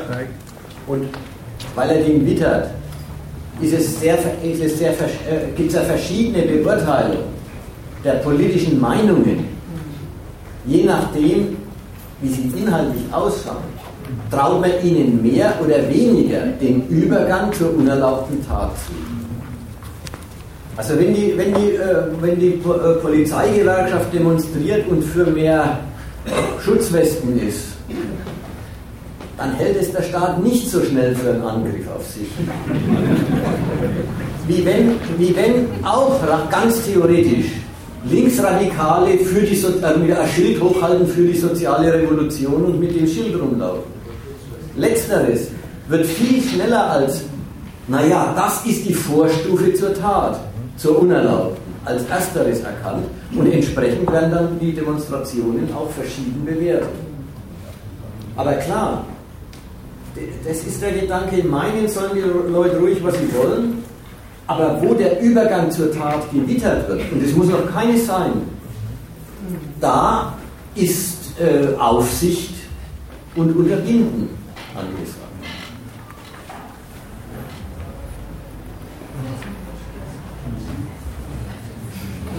Möchte vielleicht zum Abschluss nochmal zurück zu dem, äh, zu, dem, äh, zu dem Gedanken mit den Migranten. Es gibt den, äh, den Aufruf, man soll doch tolerant mit den Migranten sein. Und da finde ich, ist wichtig, dass man erstmal versteht, auf welchen quasi auf welchen terroristischen Standpunkt dieser, dieser Aufruf sich richtet. Was gibt es denn überhaupt zu tolerieren, wenn Leute mit einem anderen Glauben äh, im selben Stadtteil wohnen? Oder wenn Leute sich anders kleiden oder wenn sie andere Essen gewohnt sind? Was gibt es denn da überhaupt zu tolerieren? Also der Standpunkt, Ich muss mich mit was arrangieren, was mir zuwider ist. Ich soll was aushalten, was ich nicht leiden kann. Da, da ist doch der erste Punkt mal, was gibt es denn da überhaupt zu leiden und nicht zu leiden? Der Kapitalismus ist eine einzige Welt von Parallelgesellschaften. Und dann gibt es noch ein paar Zuwanderer, und es sind inzwischen gar nicht so wenig, äh, Zuwanderer, die sind auch irgend so eine Parallelgesellschaft. Ja und? Da, da, merkt man, das ist schon von vornherein der terroristische Standpunkt. Unsere Sitten sind, sind eine Vorschrift für jedermann. Und nur, und nur, dieses, äh, nur dieser Übergriff ist überhaupt die Quelle dessen, dass man an anderen Sitten Anstoß nimmt und sagt, was erlauben die sich mit ihren abweichenden Sitten bei uns aufzutanzen? Wenn dann das Toleranzgebot kommt, das ist das Zweite, was ich wichtig fand, das ist ja ein, hat was von einer Zusammenfassung, das ist alles schon mal gefallen. Wenn dann das Toleranzgebot kommt, dann heißt es, haltet euch mit eurer Ablehnung zurück. Das nimmt die Ablehnung überhaupt nicht zurück, sondern bleibt voll stehen bei, macht keine Praxis daraus, die, äh, die, die mit dem Gesetz nicht vereinbar ist. Und das dritte jetzt mal von den Ausländerfreunden her, toleriert sie. Auch von denen her, auch in Bezug auf die, die dann sagen, äh, okay, wir sollen sie tolerieren, die ja gar keine Ausländerfeinde sind, ist dieses Tolerieren ein ganz blöder Standpunkt. Weil es ist dieses äh, habe Respekt für die Abweichung. Jetzt stört sich jemand gar nicht an der Abweichung. Aber es bleibt ja immer noch so, dass, äh, dass, es, ein, dass es ein Urteilsverbot ist. So eine, die Haltung der Toleranz. Ich habe da vorhin, wir sind vorhin in einem anderen Zusammenhang mal drauf gestoßen. Ja, wenn die ihre Mädchen zwangsverheiraten, da kann man schon sagen, was, was, was ist denn das eigentlich für ein Brauch? Auch Linke kommen, wenn Linke heute in die, in die Schwulität kommen, entweder ich bin Ausländerfeind, ich bin Ausländerfeind, wenn ich die mit ihren Sitten kritisiere. Oder ich bin kein Ausländerfeind, dann muss ich mir ein Urteil über ihre Sitten verkneifen. Ja, dann ist liegt da ein, falsches, ein falsches, äh, falscher Standpunkt vor. Warum soll man denn, äh, warum soll man denn sagen, ich habe nichts gegen Ausländer, aber manche von ihren Sitten halte ich für unmöglich? Man lässt sich doch das Urteil über deren Sitten nicht verbieten. Bloß weil, man, bloß weil man nicht zu denen gehören will, die sagen, ihr gehört nicht hierher. Ich nehme niemanden das, äh, ich spreche niemandem das Recht ab, dass er sich hier tummelt. Das stört mich auch nicht. Aber manche Sitten finde ich verkehrt und nicht, weil sie mich beleidigen, sondern weil die sich damit nichts Gutes tun. War vorhin schon mal dran. Aber wenn Linke in der Alternative stehen, entweder ich, entweder ich, äh, ich vergleiche mir das Urteil über ihre Sitten, weil ich kein Ausländerfeind sein will, oder ich bin Ausländerfeind und bin dann quasi zusammen mit Pegida bei denen, die über Zwangsehen und weiß ich, Burka herziehen. Das Problem braucht man sich nicht machen, weil es ein Unterschied ist, ob ich, ob ich eine Sitte kritisiere oder ob ich eine Sitte als Abweichung vom hier gültigen kritisiere.